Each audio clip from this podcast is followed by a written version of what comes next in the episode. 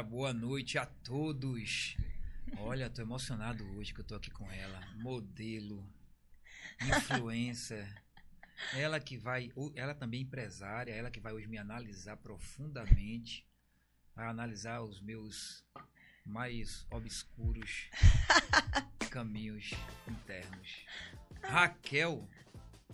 Raquel, gostei. Meu pai é que me chama de Raquel. Tuane Raquel. Uma salva de palmas para ela. A nossa psicóloga de hoje vai fazer uma análise aqui do, do meu é eu, tudo. do meu ser. Eita, tá te querendo mesmo uma análise, né? Tô querendo. Tá mais interessado na análise do que na, no tô podcast. Mesmo, tô mesmo. Já vou te olhar assim, ó. Vou te olhar bem dentro de mim, ó. Bem dentro de mim foi bom, né? É, pelo olho. É a frase. Olha, é, Tuane, é um grande prazer estar recebendo você aqui hoje. Obrigada. É, mas antes de qualquer coisa, eu queria falar dos nossos patrocinadores, que são os responsáveis por ah, nós estarmos aqui hoje, né? E primeiramente queria apresentar até para você mesma a Aluvide, a maior fábrica de portas e janelas de alumínio do Brasil.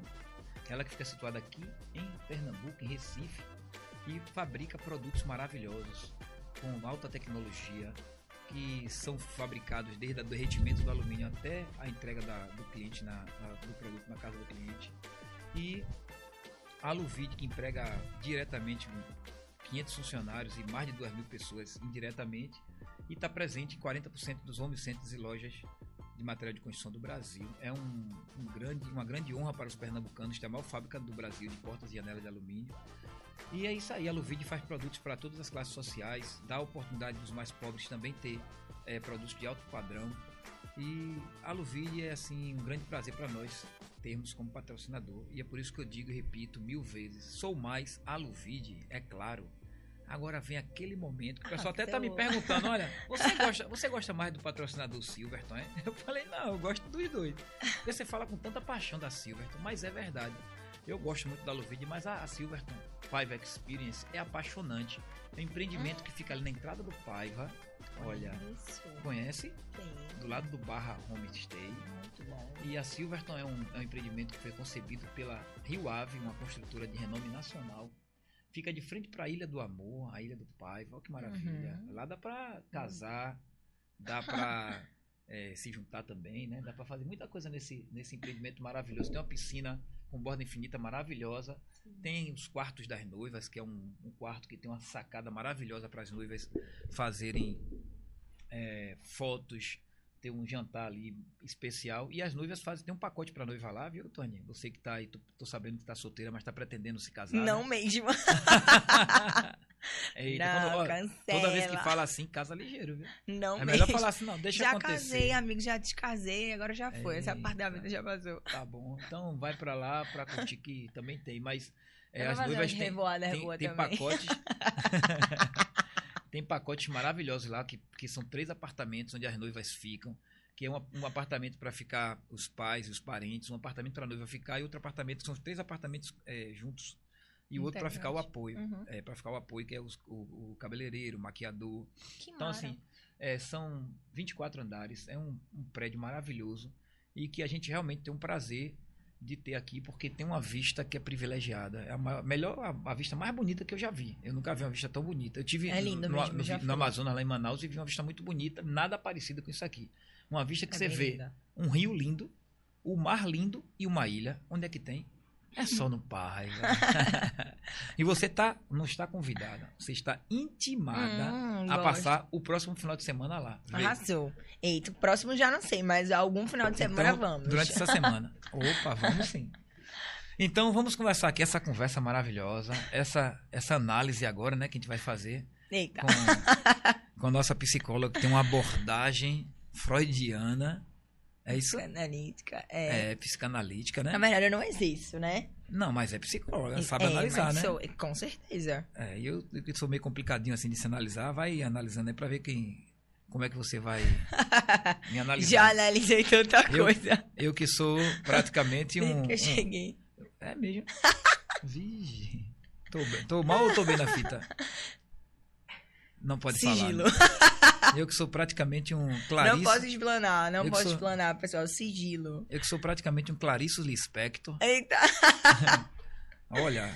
Ai. Então, Tony, a gente aqui tem, tem uma rotina, tem um roteiro, né? De saber um pouco mais da, da sua vida, como a gente tava falando aqui em off.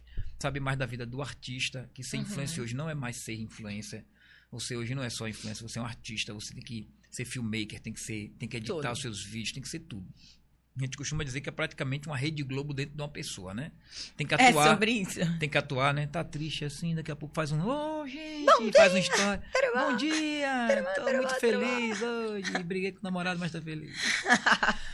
Então, é, a gente quer saber como é que foi a sua história pra você chegar até aqui, né? É, as coisas boas, as coisas difíceis, né? Não precisa falar de polêmica que a gente não, não quer saber. Nem tem muita. Nem tem muito assim, não. muita né? não, nem tem, na verdade. né? Tem Então, polêmica, então né? fala de tudo, então, né? Então a gente quer saber um pouco mais daquilo que não aparece nas redes sociais. Porque Uhum. você, nem, nem nenhum artista, fica falando, ah, porque eu nasci não sei aonde, porque não dá. Pra... Vai falando mais o lifestyle, né? Sim. Então a gente quer saber aí, você nasceu onde? Você, qual era a sua relação com seus pais? Então. Foi em que bairro? Você, é- você é a influência mais importante do seu bairro? Quer saber tudo isso? Mas fala bem devagarzinho, com calma, que ainda tem duas bem. horas pela frente. Tô brincando. Eu falo muito, viu? Não, meu, pode falar, eu gosto de ouvir. Então, eu nasci aqui no Recife mesmo, né? Eu fui criada no Pina, Eita. ali, né? Próxima Boa Conheço Viagem. muita gente Pina, ali. conhece Pina, na Areinha, mais gente. especificamente, meu bairro. E meus pais são evangélicos, né? E aí, a vida toda eu fui criada na igreja. Desde pequenininha, na igreja, bonitinha, santinha. Cantando na igreja. Cantava na no coral? igreja. A gente vai cantar a música daqui a real. pouco. Não, não canto mais. Não, uma música evangélica. Não, e pior que eu não canto mais mesmo. Eu costumo dizer, eu digo até no meu Instagram isso, eu costumo dizer que porque Deus disse assim, peraí, deixa eu botar aqui esse dom na reserva um pouquinho pra ele não ir pra outros lugares.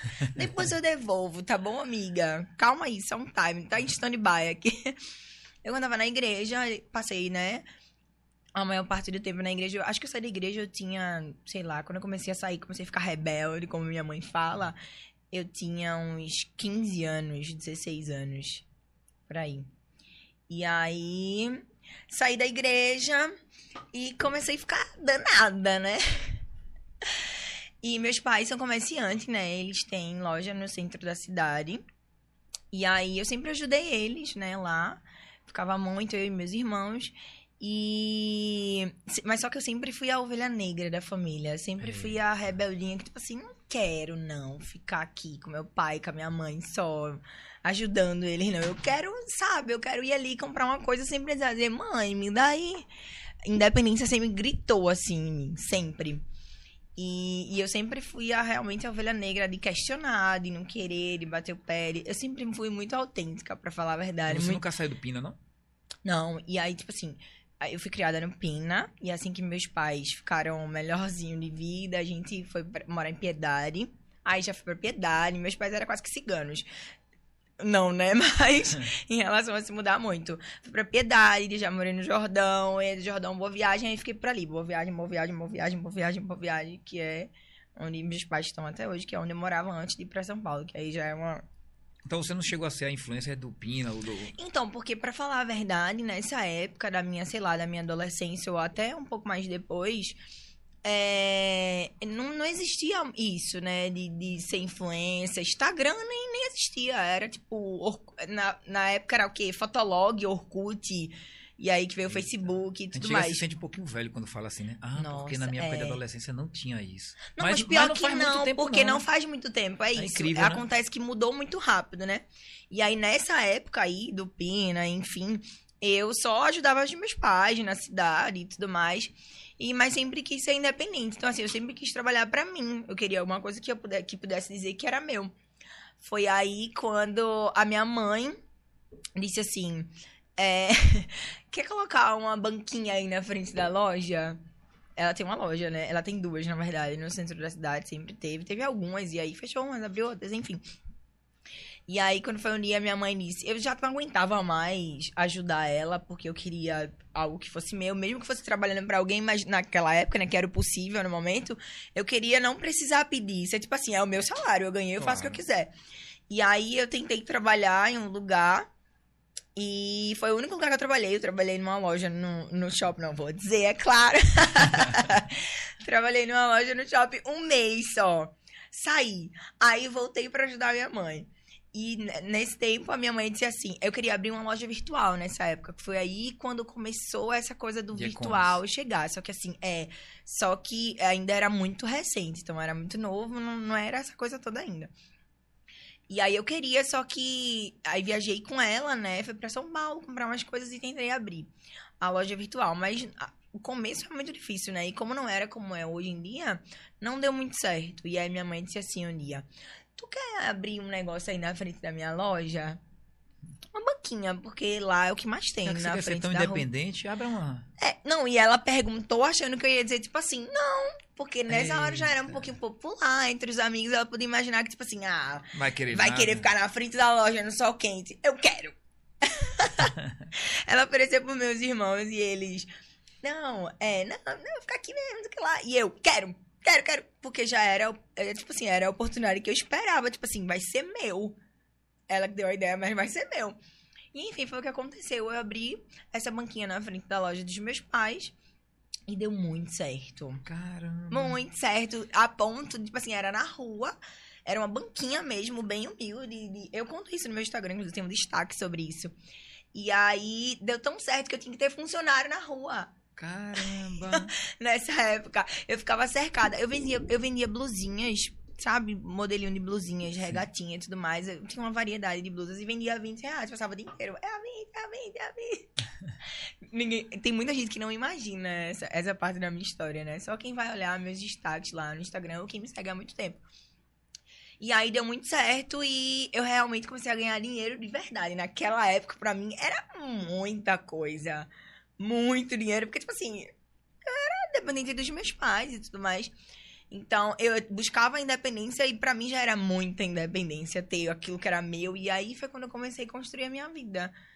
Foi o pontapé inicial pra ser Foi o empreendedora, né? pontapé, exatamente. E, e eu comecei, tipo assim, era bem mais humilde, né? A banquinha e tudo mais. Aí eu já era muito visionária. Então, tipo, eu vou ajeitar essa banquinha na rua, mas não interessa. Aí fiz uma banca bem linda e botei já, fiz várias fotos com as roupas e coloquei lá na frente, ajeitei. Ela era toda rosa.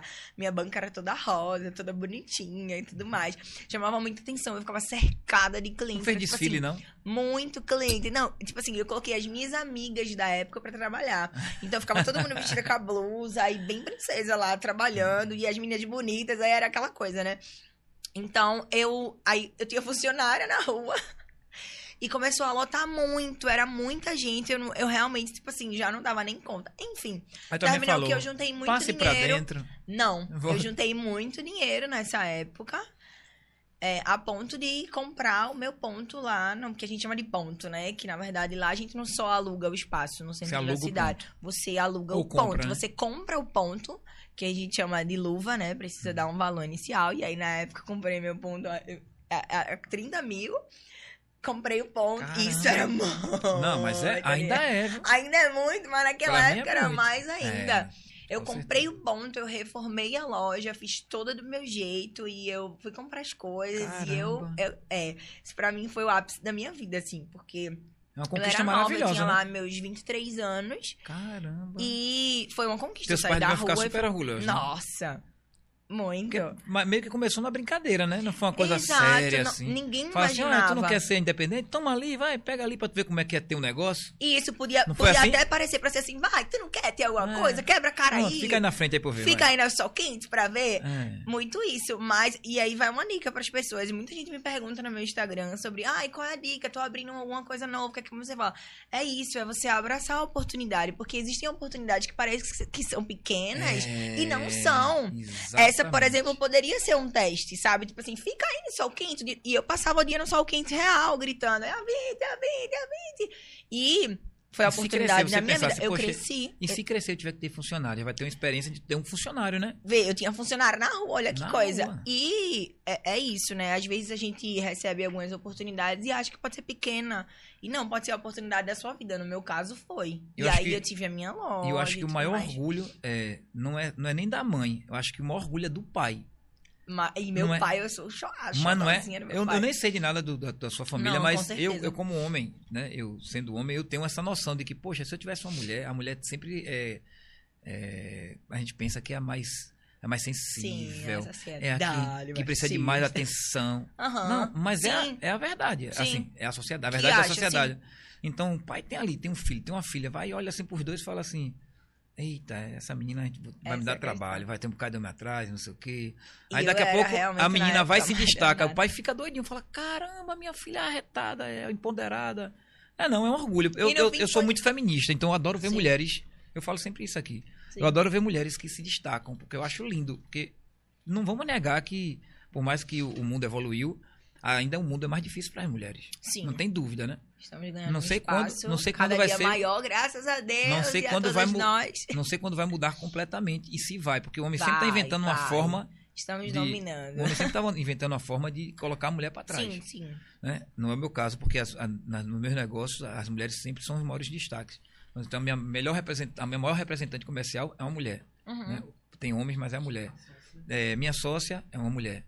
Então, assim, eu, eu sempre dou, eu dou muito valor às mulheres. A mulher, a mulher mais importante da minha vida é, é, é minha é, mãe. a né? mãe, né? Minha mãe, que eu já contei aqui uma vez, eu quando comecei com o negócio, é, o meu primeiro negócio grande, eu vendi a casa da família.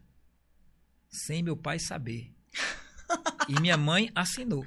Eu tinha 20 anos de idade. Então foi assim. Não fa... Olha, pessoal, isso não tô dizendo pra vocês fazerem, não, pelo amor. Eu não favor, repetiria. eu galera. sobrevivi porque eu tinha, eu tinha índice olímpico na corrida e ganhei pro meu pai na corrida. Porque ele quase me mata. Mas, enfim, essas histórias eu adoro, sabe? Porque eu também vivi isso, né? Eu vivi esse- esses momentos de, de empreendedorismo que ah, muitas vezes a pessoa não acredita. É, eu ia jogar futebol na, na Bahia e tal, e conversando com meus amigos no futebol, até os mais velhos, né? Aí eu falava, pô, cara, tô agora com uma fábrica e assim, assim, assado, explicava. Aí ele falava, pô, cara, mas isso aí dá dinheiro, pô, vai estudar. Não, eu sou formado já. Não, mas isso aí vai trabalhar. Não, amigo, vai dar certo. Mas as pessoas não acreditam Uhum. né? Como você mesmo, acho que ninguém acreditava. Pensou ali que você ia se dar mal. E você disse que comprou um ponto por 30 mil reais. Exato. Não é pouco, não, viu? Sim. Ainda não é. Eu era bem né? O preço de um carro, né? na É, pô, com 23 Sim. anos você ia ter 30 mil reais. Não, e aí um ponto. foi justamente dali que, após abrir a loja, né? Como eu falei, eu dei uma cons- construí a minha vida no sentido, tipo assim, é, apartamento e carro e casei na Caramba. época, né? Sempre a pessoa tem que cometer um erro. né? É. não dá pra...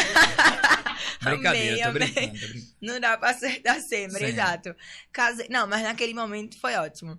Eu casei na época e tudo mais. Então, assim, foi, foram várias realizações. E, e, e essa é a questão. Aí a internet não entra em momento nenhum aí, né, nessa parte que eu tô Claro, é- falando. Na- aí na época eu estudava, comecei a fazer psicologia. Mas eu ia te perguntar um pouquinho antes de tu começar na faculdade. Hum, Na, na escola, como é que era a Tuane ali? Era Não, estudiosa? não era. Era. Era.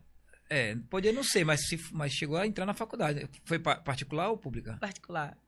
Mas se formou, Mas- né? É, sim, mas de qualquer maneira, não era, não era estudiosa, não. Não Mas- era, não, na escola. Mas não era, igual, não era igual a é, Tami que ia só pra ver os crush, não. Porque Tami disse que isso aí é só não. pra ver os crush. Não, mas, Mas eu era, Tami, é- eu Tami é era outra enganadora. danada. Que Tami, ah, porque eu não gostava de estudar. Se formou em engenharia de, ar- né, engenharia de logística. A outra se formou em psicologia. Ninguém gostava de estudar, né? Imagine É, se gostasse, que eu- né? Não, e eu me encontrei em psicologia. Que massa. Quando eu comecei, eu, nossa, se eu soubesse, meu Deus do céu, que era isso desde o início. Porque não- a princípio eu pensava em fazer direito. E aí eu tava naquela, direito, direito, direito. Aí li um livro de Augusto Cury e disse, é isso. Quero entender sobre Que isso. massa, é isso aqui que eu é quero massa, entender. né? Eu quero entender o por tá. Eu acho que foi inteligência emocional na época. E aí eu disse, não, eu quero entender e sair por trás disso aqui que eu tô lendo. Eu quero entender mais. Aí ficou nesse de fazer psicologia, que eu nem pensava, né? Pensava direito. E comecei a cursar psicologia. E foi em paralelo, no fim das contas, né? Na verdade, quando eu tava me formando, eu abri a loja. E falando um pouco do curso de psicologia, é, Augusto Cury que é bastante religioso, né? Sim. Quando você... E era ateu, né? Sim, e verdade. Era e, ateu. e tem um filme que fala bastante sobre isso, né? Sobre essa questão de ser da de psicologia e de ser ateu, que é o Deus não está morto, né? Uhum. E você, quando estava na, na universidade ali, eh, estudando psicologia, existia muito esse, esse dilema de... As pessoas eram mais... Eram, eram mais tinham mais existiam mais ateus perto de você, existiam mais religiosos? Como é que era esse... esse- eu sou curioso por isso aí. porque Eu, eu só assistia o filme, né? É porque é sempre um debate, na verdade, debate, no né? fim das contas, numa, numa sala, né? Numa sala de aula de psicologia. Rolou um Deus não estar morto lá? Na época, não. Tinha veio- professores veio ateu- depois, né? ateus? Tinha. Eita. Tinha. Sempre tem. Mas isso pra mim nunca foi uma questão. Eu tive é, princípios bem embasados, real, assim, bem. Religiosos. É, um- é bem enraizado. Então, pra mim nunca foi um questionamento. Só que Mas eu. Você conviveu com esse mundo Sim, dos ateus, e né? só que eu sempre fui uma pessoa realmente de mente aberta. Sempre. Então, e pra mim, eu sempre fui uma pessoa eu- eu- de personalidade mesmo, sempre muito imparcial, no sentido de conseguir entender os dois lados da coisa, de conseguir olhar de fora e pensar assim, é, tem isso, mas também tem isso. Tem esse caminho, mas também tem esse aqui. Eu nunca fui. é, Por mais que a grande maioria das pessoas, principalmente na igreja, né, que os meus pais sempre me criaram e tudo mais, que é um pouco mais rígida, é, tem muita gente que tem ali a cabeça fechada, né? E que eu também entendo, sabe? Mas eu nunca fui, eu sempre fui muito, muito mente aberta. E eu, eu acredito que pra fazer psicologia é preciso ser muito mente aberta. Mas tinha mais ateus dentro do, da, Você... do curso de psicologia? Não, ou mais, não mais- mais, mas tinha, Muitos, tinha né? assim, alguns. Sim, tinha, sempre tem. Mas tinha também outras pessoas evangélicas e tudo mais. Tem gente que. que num- uma, uma turma de psicologia, se alguém faz psicologia, aí vai concordar. Uma turma de psicologia que começa com, sei lá, 50 alunos no. no no fim vai ter um pouquinho, viu? Bem pouquinho, porque tem muita gente que desiste no meio, porque Uns endoida também, né? e não embora. Ei, paz, preconceito, não. Porque o que acontece é que psicologia, eu, eu costumo falar que não é um curso só em, em relação à formação.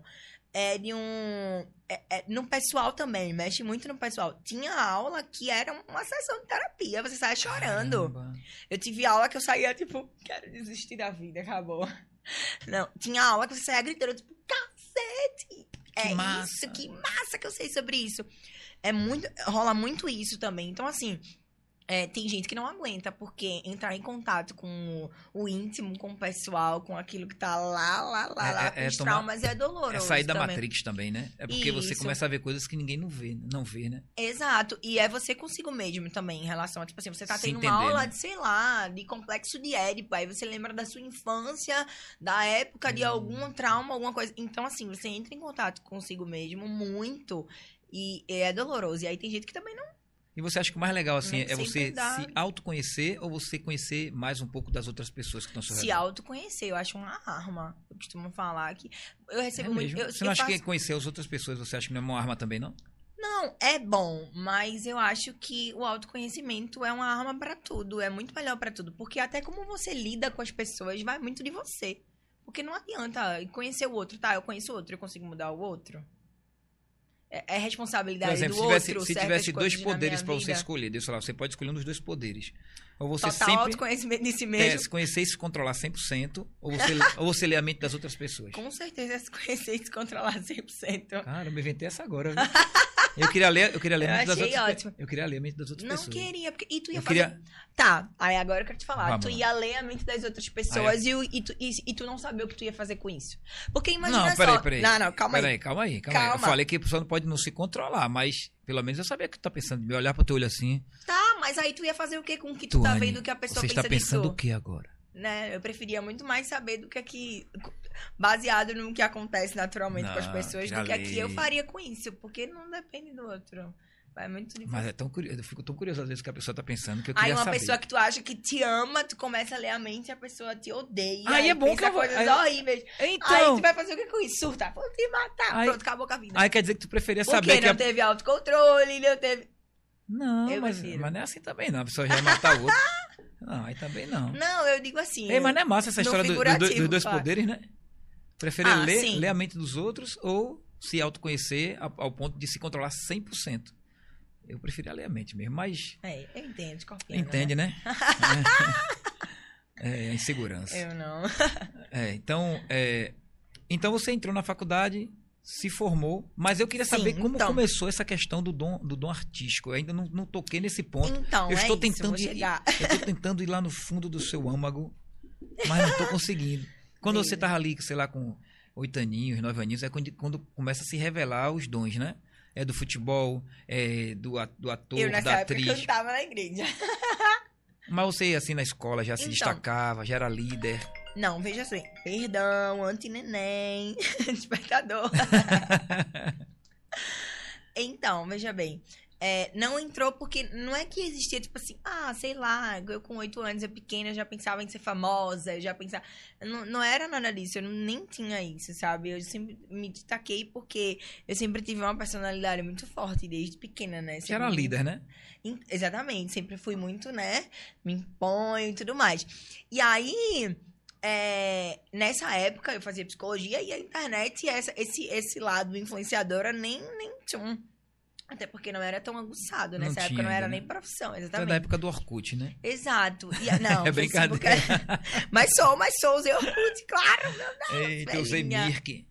Na Mirk já, não, não, mentira, já. não, sei, não, tô brincando, não sei nem o que é. Tô brincando. E aí, é, eu, eu fazia psicologia na época, me formei e tudo mais, e pensei, é isso. Minha loja, tava, entrei na pós, vou seguir aqui, pós-mestrado, doutorado, psicologia. Tu conseguia ter a tua loja que clinicar. tua, mãe, que te deu ali no- na frente da, da loja dela. Não, eu já tinha minha loja, minha e depois loja que tu eu teve comprei. a tua loja, Sim. isso tudo estudando. Sim. Estudava à noite e trabalhava durante o Não, dia. eu estudava de manhã e ia pra lá depois, corria pra lá depois, Ah, tomando conta e corria pra lá. É. Eu E estudei aí- também eh, no, no- no turno diurno também, eu sofri muito pra ter negócio estudando. É muito difícil, viu? Foi bom porque, assim, assim que eu abri a minha loja, assim, porque eu comecei na rua, quando eu abri a loja mesmo, aí eu já tava realmente me formando. Então já foi bom, porque, tipo assim, É. a, a parte, de- a responsabilidade aumentou, e aí foi logo na hora que eu me formei. Que massa. E aí fui pra pós. E achei que era isso que eu, que eu ia fazer, né? Ia clinicar e tudo mais. Aí foi nessa época que começou o Instagram a virar, sabe? Não a virar o que é hoje, porque iniciar, assim foram né? muitas mudanças. A iniciar foi o início do Foi o Instagram. quê? Começou... 2015, 2016, né? Sim, começou a dar uma mudada, né? Eu sou péssima com datas, mas enfim. Mas foi essa época mesmo. É, começou a dar essa mudada. E aí foi quando eu comecei a, tipo, ali, tô aqui. Eu demorei a usar o Instagram. Já tava, já tava bem. Eu, eu lembro que tinha uma amiga na época que já tinha um bocado de seguidores. E era muito. Tipo, eu tinha uns 5 mil seguidores e era muito na época. E eu, tipo, tinha, sei lá, meus 200 seguidores, que eu nem usava muito. E aí comecei a usar e comecei a ter amizade com o pessoal que já era muito dessa área, já era mais popular aqui, já. Porque já era artista de tipo, ai, dança, faz isso, tal coisa. E aí foi que eu comecei a abrir os olhos pro Instagram e comecei a ficar popular. Por consequência de outras pessoas também, de um ver no Rapidinho, outro. tu já bateu muitos seguidores? E aí fui crescendo. Só que não era uma coisa que, tipo assim, como trabalho, como era, porque eu já tinha minha vida tinha feita, 10 já mil, tinha 5 minha mil? loja. Não, fui crescendo aos poucos, eu não consigo nem pensar assim. Eu sei que, assim, aí o que aconteceu? Quando eu, eu lembro que tinha uns 20 mil seguidores, Hum. aí eu lembro. Não lembro como eu cresci de fato, mas quando eu tinha 20 mil seguidores foi quando eu comecei a ver que podia se tornar um trabalho. E aí, quando falou trabalho, eu tô dentro. É pra ganhar dinheiro, tô aí. Porque as pessoas começaram a me mandar mensagem. Porque assim, no começo era muito o, permuta e tudo mais. E aí as pessoas já começaram a me mandar mensagem. Quanto tu cobra pra fazer tal coisa? Que massa, hein? Quanto tu cobra pra fazer tal coisa? Aí eu nem na Aí a- permuta a chave- tinha entrado ainda. Eu disse assim. E eu sei o que, é que eu faço. A ficha caiu aí, né? Aí, aí foi quando eu procurei o que é minha, quem é minha assessora na- agora, né? Que é a Gabi Dudui, que não era naquela época. Só pra entender, pelo menos. Eu fui conversar com ela pra entender. Ó, eu preciso saber como, o que é que eu faço, como é que eu cobro, como é que tá esse mundo. Porque ela já tinha, já assessorava muitas pessoas grandes aqui, blogueiras grandes. Que já tava no ramo há um tempo. E aí eu procurei ela pra justamente saber como é que funcionava. Aí foi quando ela percebeu na conversa que, tipo assim, essa menina tem Tem futuro. tem um futuro. Eu tinha 20 mil seguidores na época. Eu não tinha feito trabalho nenhum ainda. E aí ela disse assim. E eu só fui só pra saber, pra conhecer, porque eu conheci ela na época e só fui pra perguntar. Ela disse assim: vamos, vamos fazer um esquema aqui e eu vou te assessorar. E aí mudou a chave. E aí a a chave. coisa andou. Aí a coisa. Aí foi onde eu. E aí o que Já aconteceu? tava formada, né? já e, e tava na pós e saí da pós por outras questões. Eu, na época, casei, aí me separei, aí me desestabilizei é, Mas emocionalmente. como é que tu tá agora, é, agora eu quero dizer assim, fazendo um déjà vu, né? Como é que tu tá no momento de crescimento, tá no momento de, pô, de sucesso, né? Se formou, tem uma loja, aí casa. Porque Teve eu filho? sempre fui. porque- Não, Deus me livre. Então não dá pra entender. É que, porque que acontece? Dá pra entender porque eu fui criada na igreja evangélica. Meus Ah. pais são evangélicos e a minha criação foi toda. Namorou, noivo, casou. Era um, era um, era um caminho que tinha que percorrer. Exato, namorou, noivo e casou. E era muito aquela coisa do. Depois, em bastante terapia, eu entendi que, de certa forma, eu acelerei essa fase do casamento, porque na minha criação era pra sair de casa, tem que casar. E aí eu já namorava. Hã? E virgem, né? E, ah, mas aí não rolou, não, viu? aí deu ruim, Aí- hein, mãe? Aí já era difícil demais. E virgem, mas era. Mas não foi o que rolou, porque eu já era ovelhinha negra, já, né? Então, assim. Não é bem ovelha embora. negra. Se fosse um homem, era de boa, né? Mas porque a mulher era ovelha negra. não, né? não por isso. Eu era ovelha negra, porque eu era ovelha negra dos filhos, eu era a mais, tipo assim, né? Isso que eu Danadinha. quero, não, danadinha. Mas não por ser mulher, não. É porque eu era mesmo. E aí, essa é a questão. Por isso que eu casei. E, tipo assim, como eu tinha um relacionamento com ele há muito tempo, né? Tipo assim, eu tinha quatro anos de relacionamento. Aí eu, ah, vou casar, caminho- tudo certo, sair de esse, casa, não, não, não. O caminho era esse. E eu tava com a vida já toda estabilizada, então assim, o que, me resta mais? A minha criação era muito aqui. E por mais que eu fosse muito aberta, Filho, por que não, não pensou em filho? porque eu nunca quis. Não deu tempo? Eu nunca quis.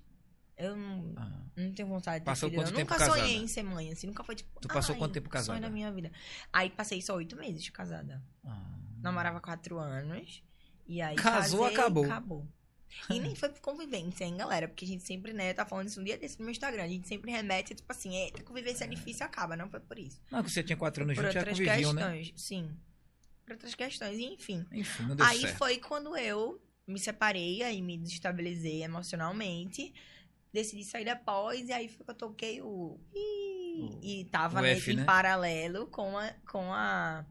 Com a internet que tava virando, com o Instagram virando o que tava. Aí quanto mais eu fui me aproximando do Instagram, ainda mais trabalhando, eu fui me distanciando da psicologia, da ideia de clinicar, porque eu queria clínica. E na minha cabeça, para exercer ainda mais clínica, eu precisaria estar em outro rolê, sabe? Mas você não vê de uma outra postura. maneira, não. Eu já tô vendo, eu tô te analisando aqui, tô percebendo Eita. aqui que Ele tem, ele tem um fundo É, psicólogo. ele quase- é lá dentro, ele quase- é uma linha. É, quase um psiquiatra. ele, é. Tu não, tu não acha que o fato de se formar em psicologia e pegar esse aí, vamos dizer assim, esse início do mundo digital, da explosão do mundo digital, você não tem aproveitado todo o seu conhecimento freudiano para conhecer a fundo o seu público e conquistá-lo completamente? Então, mas essa é a questão. Ó, falei bonito agora, velho. Caramba! Mas não foi assim, né? Nessa época, como eu tinha acabado de me separar, e é, é- é porque eu costumo, eu gosto de falar que, tipo assim, a gente olha muito, ah, é psicóloga. Aí você acha que a pessoa psicóloga é, tipo assim, vestir uma coisa é psicólogo e vai se comportar, se compo- se comportar de tal forma, vai seguir tal coisa. E não, a gente é ser humano antes de qualquer outra coisa, qualquer profissão. Você Então, era assim, um robô. tinha... semideus, semideusa, não. É. E aí, eu tinha minha vida. E naquele momento, e foi justamente por isso que eu decidi não exercer. Porque eu tava emocionalmente muito abalada, não sabia lidar com aquilo naquele momento. E assim, desde que eu entrei em psicologia, é, eu já fazia terapia, desde o primeiro momento. Assim que eu comecei a massa. cursar, eu fazia terapia. Então eu já tava ali, graças a Deus, num autoconhecimento legal. E aí, só que naquele momento eu não sabia lidar com aquilo ainda.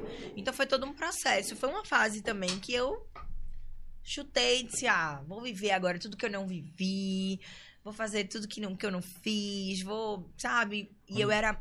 E na época eu lembro que eu era muito responsável, muito fechadinha, muito focada, muito focada, muito ali. Não queria sair, não queria fazer nada. Então eu curti pouco. Eu- Tem coisa que eu vim fazer há pouco tempo na minha vida. Mas coisa pelo que, tipo menos assim. fez, né? Exato. E aí Imagine foi, eu foi essa fase. nada. Então eu só fui viver. Eu comecei a viver o que eu não tinha vivido Quando- ainda. Tu nem ouviu o que eu falei, não foi? eu vi sim. É, eu fico um pouco triste quando eu falo de terapia, falando sério. Bem triste mesmo, porque eu também fiz terapia por muito tempo, acho que foi uns três, dois, três anos, e a minha terapeuta faleceu. O nome dela é Eita. Joana. Tô tão, sou tão triste. Ela é uma pessoa tão E era boa. só que tu- Tão boa, meu Deus. eu Mas aí já dela. conseguiu outro ou outra. Não, depois dela, eu acho, Tu que eu, quis? acho que eu fiquei bom. Ah, não existe isso. Tô brincando, não fiquei bom não. Mas eu, eu, fiz- eu tive outra, Janine, que também Sim. é uma, uma psicóloga maravilhosa. Mas assim, eu fiquei tão triste, porque imagina que era uma pessoa Sim, que, é um que tempo, te né? Ajudou, história. que ficou teu amigo, né? É, um- é Sim, como sim. fosse um grande amigo, né? Que você escuta, né? É, de certa forma é. Ah. ela, ela ouvia mais do que que falava, é? né? Mas eu fiquei Era. muito triste, porque, poxa, ela tinha um- uma família tão bonita, assim, eu fiquei muito triste. Eu mandar um beijo onde ela estiver aí, porque ela é uma né? pessoa maravilhosa. É, sentimento. Onde estiver, não, com certeza tá no céu, né? É, É mas. Fico, fiquei muito triste agora. Ô, homem. Então, bichinha tão boazinha. Porque Deus leva Acontece, logo, né? leva logo as pessoas boas, de vez tanto, tanta peça ruim pra levar, né? Ai, meu Deus, pensar isso é uma loucura, né? Não é? Mas é que a gente não sabe, né? Infelizmente. Mas me conta, é, você como artista, você, você j- na verdade, eu, eu queria continuar perguntando sobre a questão da psicologia, porque me interessa muito esse assunto. Ah, aliás, interessa, interessa todo mundo, né? Eu acho que é o assunto mais Sim, interessante sim, que sim. existe. Sim. Porque quando você fala de uma Muito. máquina, uma máquina que não é orgânica, né, uma máquina inorgânica, você, você sabe que a parte mais importante de uma máquina é o CLP, é o, é o computadorzinho que, que comanda aquela máquina. E no caso da gente, de nós, seres humanos, que somos máquinas orgânicas, né, o que comanda o nosso corpo totalmente é o cérebro, é a Sim, nossa, nossa mente. nossa mente. Então, quando uma pessoa tem esse conhecimento, interessa muito às outras pessoas, né? Sim. é, uma pessoa, uma mulher muito, muito relevante hoje no, no mundo digital e que as pessoas gostam muito de ouvir é Maíra Cardi. E Uhum. eu já vi um comentário sobre ela, que, de Ricardo Ventura, que diz que ela é um, um exemplo de persuasão e ela é, ela é praticamente uma psicóloga. Não sei se ela é formada, mas eu vi ele comentando que ela é praticamente uma psicóloga. ela É, entende a fundo é. a- a- a- os sentimentos humanos. E por isso, por isso mesmo que ela se, se comunica tão bem. Então, é muito interessante essa situação de psicologia, mas você eh, não me disse se você utiliza a psicologia para se comunicar com seus fãs e para entender os seus fãs, porque não adianta os seus fãs te entender só, você tem que entender os seus fãs para saber o que é que eles gostam, né? Você tem que olhar fundo, o fundo dos seus fãs. É, mas aí isso já é uma né? análise fora da psicologia, eu diria. Porque não é que exista, tipo assim, ah, eu vou analisar aqui o meu público. A gente analisa de uma outra forma em relação a Não outra só de psicologia, não. Algoritmo é, e tal. É, exatamente, algoritmo e tudo mais, pra questão de engajamento e do que o público mais se interessa e tudo mais. Mas não, não é Tu não faz teste, não? use. Tipo, é, tem certas coisas que eu falo que o público interage, masculino interage mais. Tem Não, então, aí é como eu tô falando, pra outras questões, pra saber. Por exemplo, em relação, eu diria, à psicologia, se fosse o caso, né, que não é especificamente, mas que o povo se interessa muito no meu Instagram, é o Tony Aconselha que eu faço. coisas. É, então. Porque eu faço de forma séria. É, eu é não papo calcinha um- também e tal. É, eu não faço um, um aconselho, porque muita gente faz, né? Mas não é um aconselho, tipo, na zoeira e tudo mais. Eu gosto de dar um conselho. Porque você, Ok, você é muito ali. jovem, você já passou por um casamento, você é empreendedora, Sim. você tem negócio, você já passou por, por, por várias situações na sua vida, né? Que não sei se você Aham. quer comentar de, de, de programas e tal. E você tem muita Tem, experiência, né? Vamos chegar lá, vamos chegar Então, lá. uma mulher jovem com muita experiência, assim, nesse sentido, tem muito conselho pra dar pra outras mulheres jovens também, né? Uhum, Que tá vivendo justamente o que você viveu, né? E essa é a ideia, né, no fim das contas, no Instagram. Pra mim, o que aguça é isso. O que pra mim é bom lá é justamente você saber que, de alguma forma, você é, é- é espelho pra outra pessoa. É, é, um- é uma pessoa que, que outras pessoas se inspiram, no sentido de, poxa, ela passou por isso, ela cresceu, ela a loja dela, foi independente. Ela casou, mas ela se recuperou, ela tá bem. Como você esqueceu, Tuane? Como você passou por isso?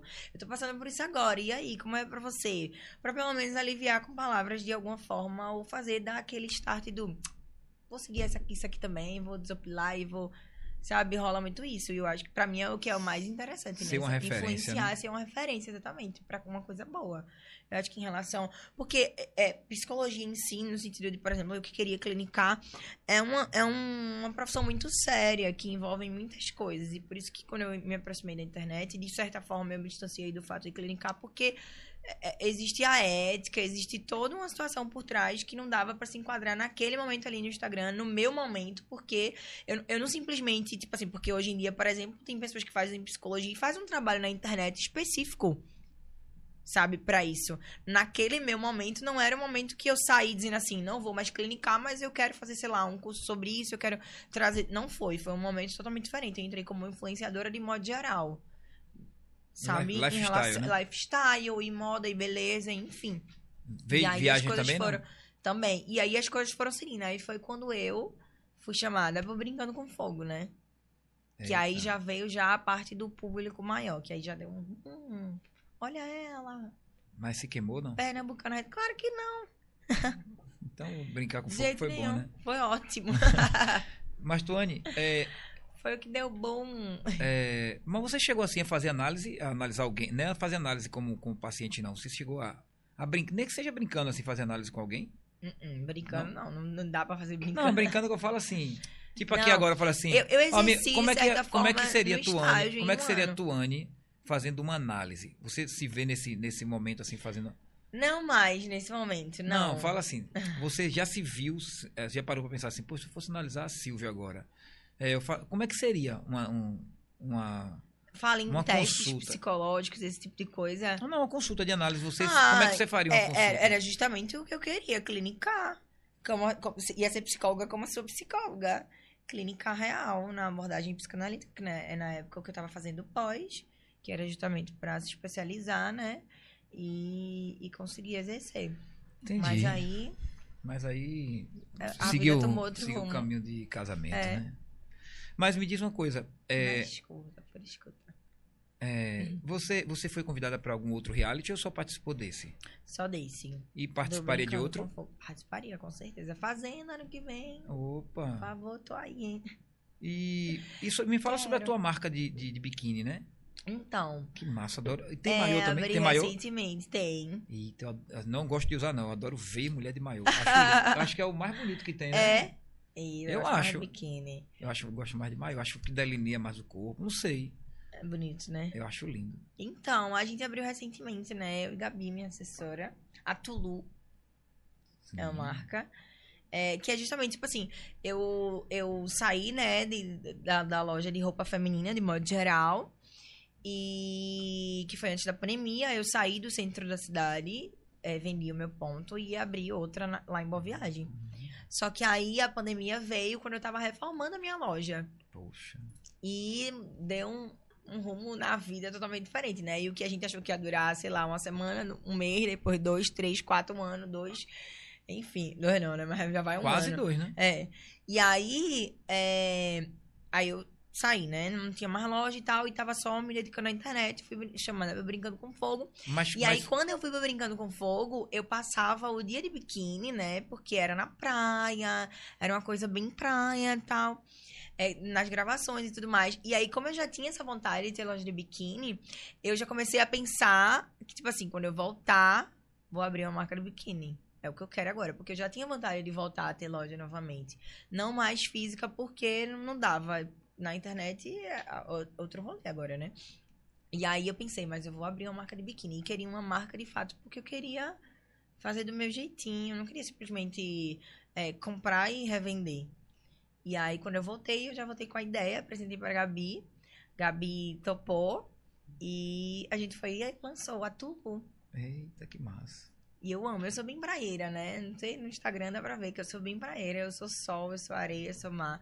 É tudo que eu sempre quis. Então eu só fiz juntar, que eu sabia que ia ter uma demanda grande no sentido de as pessoas me verem com biquíni e tal lá no programa. E aí ia perguntar o que foi que aconteceu, né? É, que massa. Acho, acho é um, você fez, você teve uma boa ideia de, de colocar esse. Sim. E você mesmo que produz, você que desenha, é uma coisa que tá aqui. Não, não, eu tento me inspirar, né, em modelos que eu vejo, e aí pensar, troca isso, troca aquilo, desenhar, de fato, a gente tá tentando fazer nessa próxima coleção, porque para evitar essa coisa de, de copiar e tudo mais, ser algo você- único. Você pode pegar o estilista, é estilista que fala, né? Exato, E sim. Você pode mandar começar a desenhar e você vai escolhendo os que você É vai isso, gostar. né? essa é a ideia a partir de agora, justamente, né, por essas questões. Mas Ser uma pensa coisa bem, bem não. mais única Pensa ainda. bem, vá por mim. Você vai fazer o biquíni para a mulher comprar, mas para o naturalmente para os homens verem, né? Admirarem, vamos dizer assim, né? Não, a gente faz pra mulher comprar e se sentir bonita mesmo e pra ninguém olhar e dizer nada. Por isso que eu digo que eu tô com medo da mulher, É tá isso. vendo? Tem Tá por- nada disso. Tem nada não. Se quiser olhar, olha. É. Se não olhar, também não olha. Melhor ainda. Eu falei e ontem- se puder ficar calado, melhor ainda. Não falar nada. Eu falei com o Cris ontem, não tem problema, mas mulher não quer assim. Agora tem a É, boneca de silicone. manda... Tem uma boneca de São silicone elas. agora, a gente compra seu biquíni, bota na boneca de silicone, ela não fala nada, não reclama, a gente pode cantar ela, pode falar o que quiser. que ela- Porque a mulher agora, a gente tá com medo até de falar uma coisa com a mulher, que a mulher vai Não bater pode. na gente. É, não, Olha, tu bater tá bonita. não. Ah, idiota, quem te perguntou? Aff, É, Maria. podendo ficar calado é melhor. Deus é mais. Mas pensa nessa questão de uma linha de maiô, porque eu meu, o final do que eu ia dizer era isso. É, os homens adoram ver mulheres de maiô e é muito bonito. É, é, maiô cavadinho e tal. É, fica muito lindo. Quem eu, quem eu comecei a ver com maiô foi Sabrina Sato. Eu sou da Hum. época de Sabrina Sato, porque eu sou um pouquinho velhinho, né? Eu sou da época dela e ela usava uns maiores lindos. Então, quem é dessa época que via ela com esses maiô, aí Uhum. admira, né? Mulher de mas logicamente que biquíni é massa Sim. também, né? Mas, enfim, é, você hoje é, tem, só esse, tem só esse negócio, que já não é pouco, né? Ou você também tem outros, você pensa em outros negócios? Então, no momento, eu, eu, eu penso em, em crescer muito mais agora como influenciadora mesmo, né? No, no Instagram, porque é justamente lá que faz abrir oportunidade, outras oportunidades, né? Eu me dedico agora só ao Instagram e a marca em si, para justamente ter esse crescimento, porque tudo começa ali, né? Aos pouquinhos e aí a gente vai vai crescendo e eu quero que a marca cresça bastante, porque é muito a minha personalidade, é muito realmente o que eu planejei. Você que está inserida no mundo digital, você Sim. pode é, certamente investir no e-commerce também, né? Exato. E Você atua no Brasil todo, né? Sim, e em relação à psicologia, né, o único plano que eu tenho é, é justamente fazer algo. Já tenho pensado em tentar fazer algo para eu conseguir associar, né, trazer para o Instagram sem precisar ter que ser uma postura tão mais séria do que seria clinicando, por exemplo, em consultório de fato. E aí eu quero Quer se com o conectar com, tempo, com, com as pessoas Exato, pelo, pelo mundo porque eu digital, gosto né? muito de psicologia, mas é, eu quero algo que eu consiga trazer para o Instagram, associar e dar certo. As caixas de perguntas funcionam bem para você? Você abre a caixa de perguntas, as pessoas começam... sim, o Tony aconselha. Eu tô em dívida, inclusive, o meu público, mas o pessoal gosta muito do Tony aconselha. Eu acho legal também. Acho que É bem bom. Mas é, eu tava vendo dia, eu sigo, eu sigo conselhos. Dani Monteiro, é, é apresentadora, ela também tem um podcast. Bem conhecido, conhece ela, Dani Monteiro? Hum.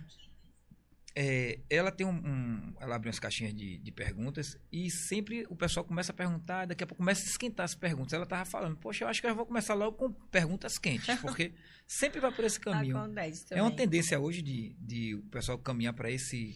Não, na verdade, eu acho que varia de caixinha para caixinha. Por exemplo, quando eu boto muito a caixinha do Tony Aconselha, o pessoal pergunta muito sobre relacionamento, sobre término e que tá triste que foi traída, ou que o que é que eu faço pra esquecer, o que é que eu faço que eu gosto de fulano e faço não sei o que lá. É mais conselho pra essa área. Quando eu coloco, sei lá, um que eu botei esses dias, um eu já, um eu nunca, uma caixinha aleatória de perguntas de modo geral, aí rola de tudo. Mas quando rola o Tony Aconselha é muito mais específico. O povo pergunta muito mais sobre relacionamento, sobre outras questões. Agora eu tô te analisando aqui, estou assim fazendo uma análise sua. Tô vendo que você claramente tem muitas tatuagens, né? Tenho, e amo. Eu nem acho que eu tô me fácil, olhando né? ali, falta um bocado ainda, né? Eu acho que eu tô um pouco Tem quantas? livre aqui.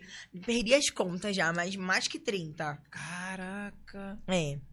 Poxa, É porque eu tô com o mesmo. braço aqui coisado, né? Só Mas no eu braço tem umas 10 aí, né? Quem ama é minha mãe, ela adora, só que não, né? Imagino, né? Teu pai não liga Só não? que não. Então, também não gosta, mas ele é mais de boa, assim, em relação a falar. Minha mãe é que fala mesmo. Mas tá hoje é tão feia. normal, é Minha filha hoje em né? dia tá feia. Tá repreendido. Ela é a rainha dessa frase. E, Eu amo. e cirurgias.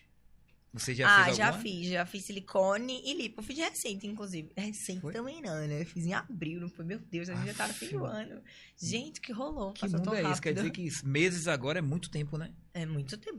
Não, passou rápido, é. Não, mas é engraçado, viu? Que tem gente que chega aqui, aí eu pergunto, olha, você chegou em MC Tami, né? Pô, MC é, é cantor e tal, tem uma Uhum. carreira, né? Aí vai conversar, vai conversar, vem, eu perguntei, e shows? Você já fez muito show? Ela falou, nunca fiz nenhum show. Eu falei, como assim? Ela, Não, porque eu estourei na pandemia. Na Mas ela é pandemia. muito estourada, muito conhecida. Sim, sim, conheço ela. E ela é de pandemia pra cá. Então, realmente, é o mundo uma deu uma acelerada, né? Total, é. Meu amigo, a gente que passava E antes aí- 10, 20 anos e pra o poder. Instagram deu essa. E eu falo o Instagram em si porque foi de fato ele, né? Mudou uma ferramenta, que foi os stories, e assim, virou o que é. E, e fez trazer profissão onde não tinha, fez trazer artista de onde ninguém nunca imaginava, artista que nem precisava de empresário, que nem precisa de empresário a princípio, não precisa de ninguém que acredite, só mete a cara ali, joga seu Tu- talento, do nada pay. Tu na, na faculdade, tu ouviu falar sobre a questão das 10 mil horas, Uh-uh. que é do sucesso, que o sucesso só vem com 10 mil horas. Eu, Uhum. é, isso é uma, coisa bem legal, Nunca né? É, mas depois você procure ver que você vai entender o que eu tô falando. Sim. Mas é, é real, era real, né? Eu ia falar justamente sobre isso. Eu queria saber como é que funciona hoje a questão das 10 mil horas no mundo que a gente vive, porque eu mesmo, Bem mesmo. eu mesmo, eu acordo, hoje até acordei bem tarde hoje, eu acordei 5 e pouca da manhã, mas eu acordo geralmente 3 e meia, 4 horas eu tô na empresa da manhã. Nossa! Então eu dou, eu dou 18 horas por dia de, de, de expediente. Então o dia normal da pessoa não era assim. Não mesmo. Não era. Até, acho que até hoje não é tão assim como o meu, mas antigamente eu não dava expediente, dava expediente de 14 horas, 12 horas. Então é como se eu tivesse dois dias em um. Ou seja, se eu for contar 10 mil horas, não vai dar exatamente, sei lá, 5 cinco anos. Vai dar muito menos hoje. Então o mundo está muito acelerado com, Muito. o mundo digital hoje, você consegue pelo WhatsApp conversar com. Eu con- consigo conversar com umas 20 pessoas ao mesmo tempo. Eu respondo um, respondo outro. Essa pessoa que eu respondi já não me Sim. pergunta mais, eu falo com outro, falo com outro, falo outro. Então você consegue ser muito mais dinâmico, né? Então, é, como é que você, você enxerga com, sua, com sua pouca idade, mas com sua experiência, essa mudança toda é, do mundo real para o mundo digital? Também como é que você enxerga essa, essa questão psicologicamente de que as pessoas hoje elas são uma coisa no mundo virtual, né, no mundo digital e são outra coisa, se é assim ainda, porque o, o lifestyle traz justamente o seu dia a dia. Então Sim. você Mas a questão... fala um pouco para mim, eu misturei um pouco a, a- a Sim, conversa. mas eu entendi. Eu fui um pouco lá atrás, que antigamente era mais falso o Instagram, sim, né? sim. Era mais, é, como é que fala? Ostentação. Hoje Uhum. é o lifestyle, que veio com o Carlinhos Maia mostrando ali a Sim, realidade a dele. então- realidade. Aham. Então, o que acontece? é, Tem seus prós e contras, né? No fim das contas. O fato de acelerar e trazer oportunidade e trazer tanta coisa boa trouxe também muita coisa ruim, né? Porque as coisas de ser tão acelerado traz ali, principalmente pra mente, aquela, aquela loucura, Estafa, né? né? Que já, exato, que já não é. Que pessoal. De quantas pessoas que tu. Hoje em dia é um pouco até mais, mas assim.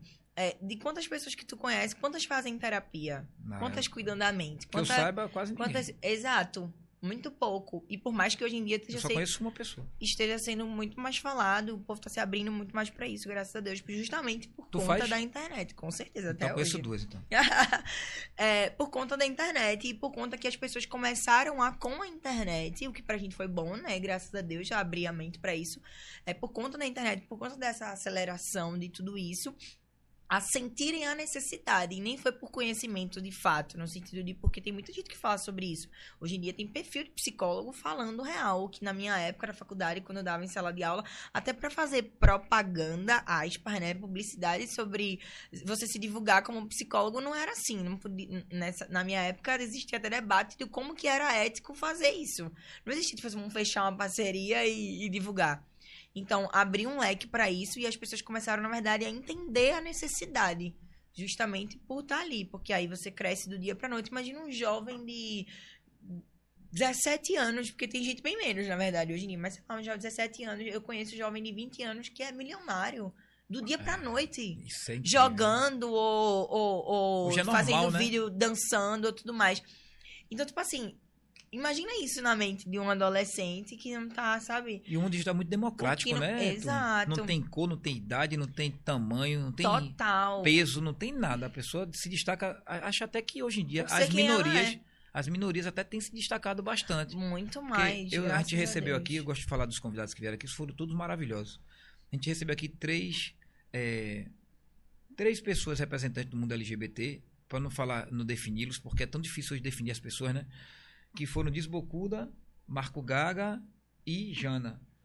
E eles são minoria, né? Eles, eles é, são minoria na sociedade. Sim. E essas pessoas são extremamente engraçadas. Vamos dizer, travestis, trans. Eu não vou defini-los, não, mas essas pessoas, travestis, trans, alguns homossexuais, né? São muito engraçados. E essas pessoas, no passado, é ao contrário, existe, existe uma discriminação muito grande sobre elas. É, Já hoje. as pessoas associavam o fato, do, né, de, tipo assim, como se não tivesse é uma pessoa, independente da opção. Mas eles são que muito alegres. Eles Exato. são brincalhões, levam a vida. Eles são obrigados a levar a vida de uma maneira diferente, mais alegre, senão morre de desgosto, né? Uhum. De tanta discriminação que havia e ainda há também, lógico, né? Sim. Mas você começa a E perceber. na própria internet, essa questão, existe o pró e o contra, porque é lá mesmo que são queridos e abraçados e reconhecidos, e lá mesmo também Sabe o que que eu tem falo os aqui? haters que vai falar, que vai discriminar, que vai... É uma faca de dois Mas sabe qual o pior? Eu perguntei a um, um deles que veio aqui, que não é nem é, cara- é, cari- caricato, não. Tipo assim, não, não é que se veste mulher nem nada, nem, nem parece que é homossexual. Mas ele falou que o maior problema dele é que ele não tem mais seguidores, porque tem gente que acompanha ele, mas não segue. E o problema dele não é discriminação. Uhum. Ele diz que sofre muito com isso, que ele sabe que ele podia ter muito mais seguidores. Mas ele sabe pessoas que falam assim pra ele: olha, eu vi o teu vídeo e tal, tal, tal. Aí ele, na curiosidade, vai e olha, essa pessoa segue. Não a segue. pessoa não segue. É porque hoje em dia, como virou o que virou, né, em relação à oportunidade de trabalho, vai o outro lado também de, tipo assim, que as pessoas entram de, tipo assim, não quer que o outro cresça. Se não for eu, não Tem outro você... detalhe. É, Rola muito isso se também, eu tenho né? vergonha de seguir uma pessoa e o meu feed tá aberto na tua frente, Vai se tu vê olhar. que eu sigo, Existem aí tu muitas fala, "Pô, questões. gente, tu tá seguindo essa Fulano, pessoa. é, por quê? hum, então tu gosta, né? Então tem essa discriminação, porque é porque eu sigo uma pessoa, eu tenho que gostar do que a pessoa Sim. gosta. E, e é como você falou, né? Tem todos os nichos, né? O humor, a beleza, a moda, e enfim. E, e com Carlinhos Maia é que veio essa questão do- de, do, povo abraçar essa realidade, né? O público real, o bonito, o feio, o troncho, o- o legal, com dente, o sem dente, o, Sem, o, o real. Agora, sabe o que está acontecendo, O Tony? Aproveitando que você é, gosta muito de falar sobre esses detalhes, tudo do, da- do ser humano, é que tudo caminhou para nichar, Uhum. caminhou para isso. Mas caminhou para isso, porém deu oportunidade de pessoas de nichos diferentes e, e começar a admirar, acompanhar outros nichos. Sim. Para tu ter ideia, já falei isso aqui umas duas ou três vezes. Eu adoro o Miss Universo e o Miss Gran. Eu acompanho. Eu nem vou perguntar, porque as a, primeira, a segunda vez que eu perguntei a pessoa sobre isso, um convidado, ele disse que entendia. Quando eu fiz duas perguntas, ele não sabia. Uhum. Eu nem vou constranger mais ninguém com isso, não. Mas, pra você ter ideia, eu vivo um mundo, entre aspas, machista. Eu não convivo com quase ninguém que tenha esse Entre conhecimento. aspas, não, machista. Mas eu, é entre aspas, É. porque é, Tá. é difícil falar sobre isso, né? Aham. Porque eu mesmo sou um exemplo de que eu sou um admirador das mulheres. Eu gosto de, de ver as mulheres bem vestidas. Eu, eu gosto de lojas. Eu entendo de loja de roupa, eu entendo de loja de sapato. Eu entendo do mundo do mundo de, mo- de moda. Mas se você for me acompanhando no dia a dia, você fala assim, rapaz, não é possível não que esse cara gosta disso. Mas porque são as oportunidades que o mundo digital nos dá hoje. Antigamente, para você participar de um nicho, você tem que ser, e participar pessoalmente, fisicamente.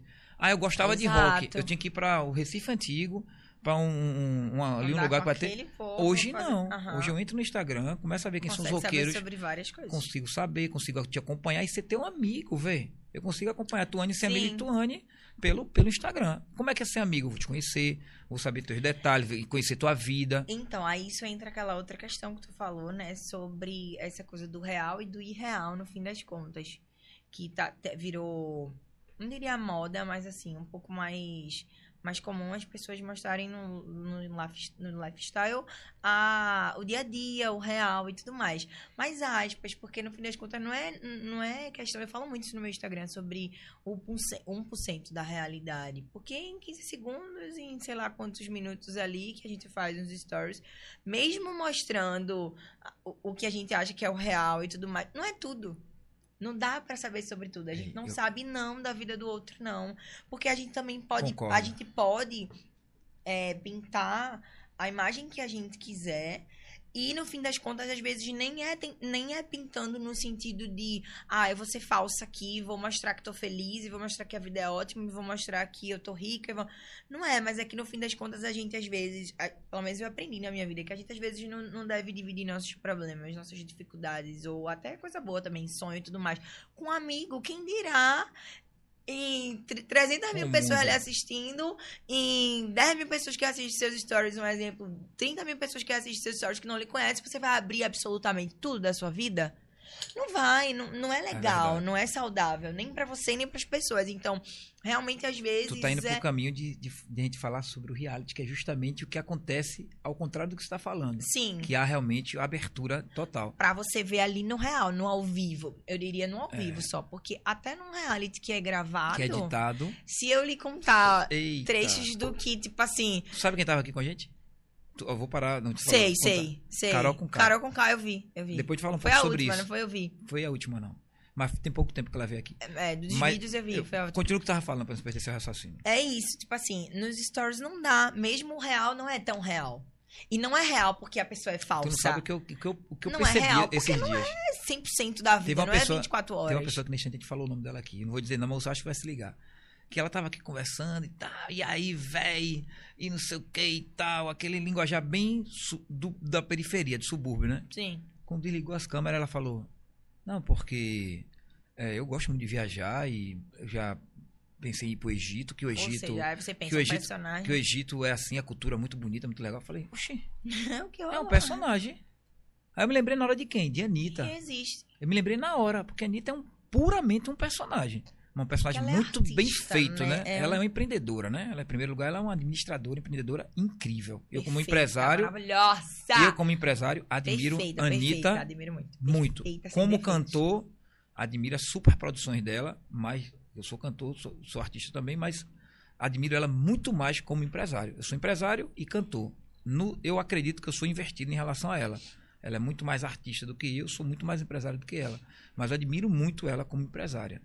E é, hoje em dia, como você estava falando, existe muito a questão do personagem. Isso eu tô, eu tô meio que materializando agora na conversa com você, que é uma conversa que a gente tem pouco hoje em dia, tratando sobre esses detalhes das redes sociais, do, de como funciona, né?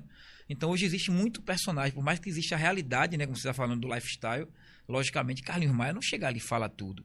Mas caminhando para o reality, é, Carol com teve aqui, pô, para mim conversa com ela foi bem parecida com a sua, que é uma conversa bem, bem profunda, uma conversa é, psicológica, não sei se a palavra seria essa. Então, e eu acho Foi que maravilhosa a conversa. Assista eu- depois que você vai gostar. Então, e eu acho que o que acontece é que essa história, é como eu ia falar, até no reality, é, é, eu não diria nem o gravado, porque no ao vivo a gente consegue ver muito mais. E, e nem tanto o pessoal só que assiste no, no, na TV, é só quem tá ali no pay-per-view toda hora.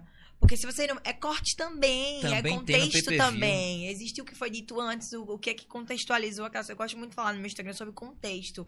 Muda tudo. Se você ouve aqui só uma situação específica, fechada ali, um corte, não é o contexto, tem um contexto, tem o tom de voz, tem. É, Tem sabe, o tipo, antes e tem o depois também, né? tem exatamente. Então, assim, nem, nem no ao vivo a gente pode julgar e falar tanto, com tanta propriedade como algumas pessoas na internet que falam, é, foi isso mesmo e tal. Como assim? Porque não, não dá, não dá pra E saber. vo- você concorda comigo que foi uma coisa que eu falei muito com o Carol com K, que é muito injusto editar é, uma conversa, editar um- os momentos de uma mulher que vivem com os hormônios em períodos do mês ao- à flor da pele. Então, no caso dela, é, eu entendo que, pelo menos a minha visão, é que eu entendo que, tipo assim, de fato existiu muita coisa que foi real e que a própria reconheceu. Ela, ao se ver, quando saiu, eu vi algumas entrevistas, porque eu fiquei muito curiosa no pós.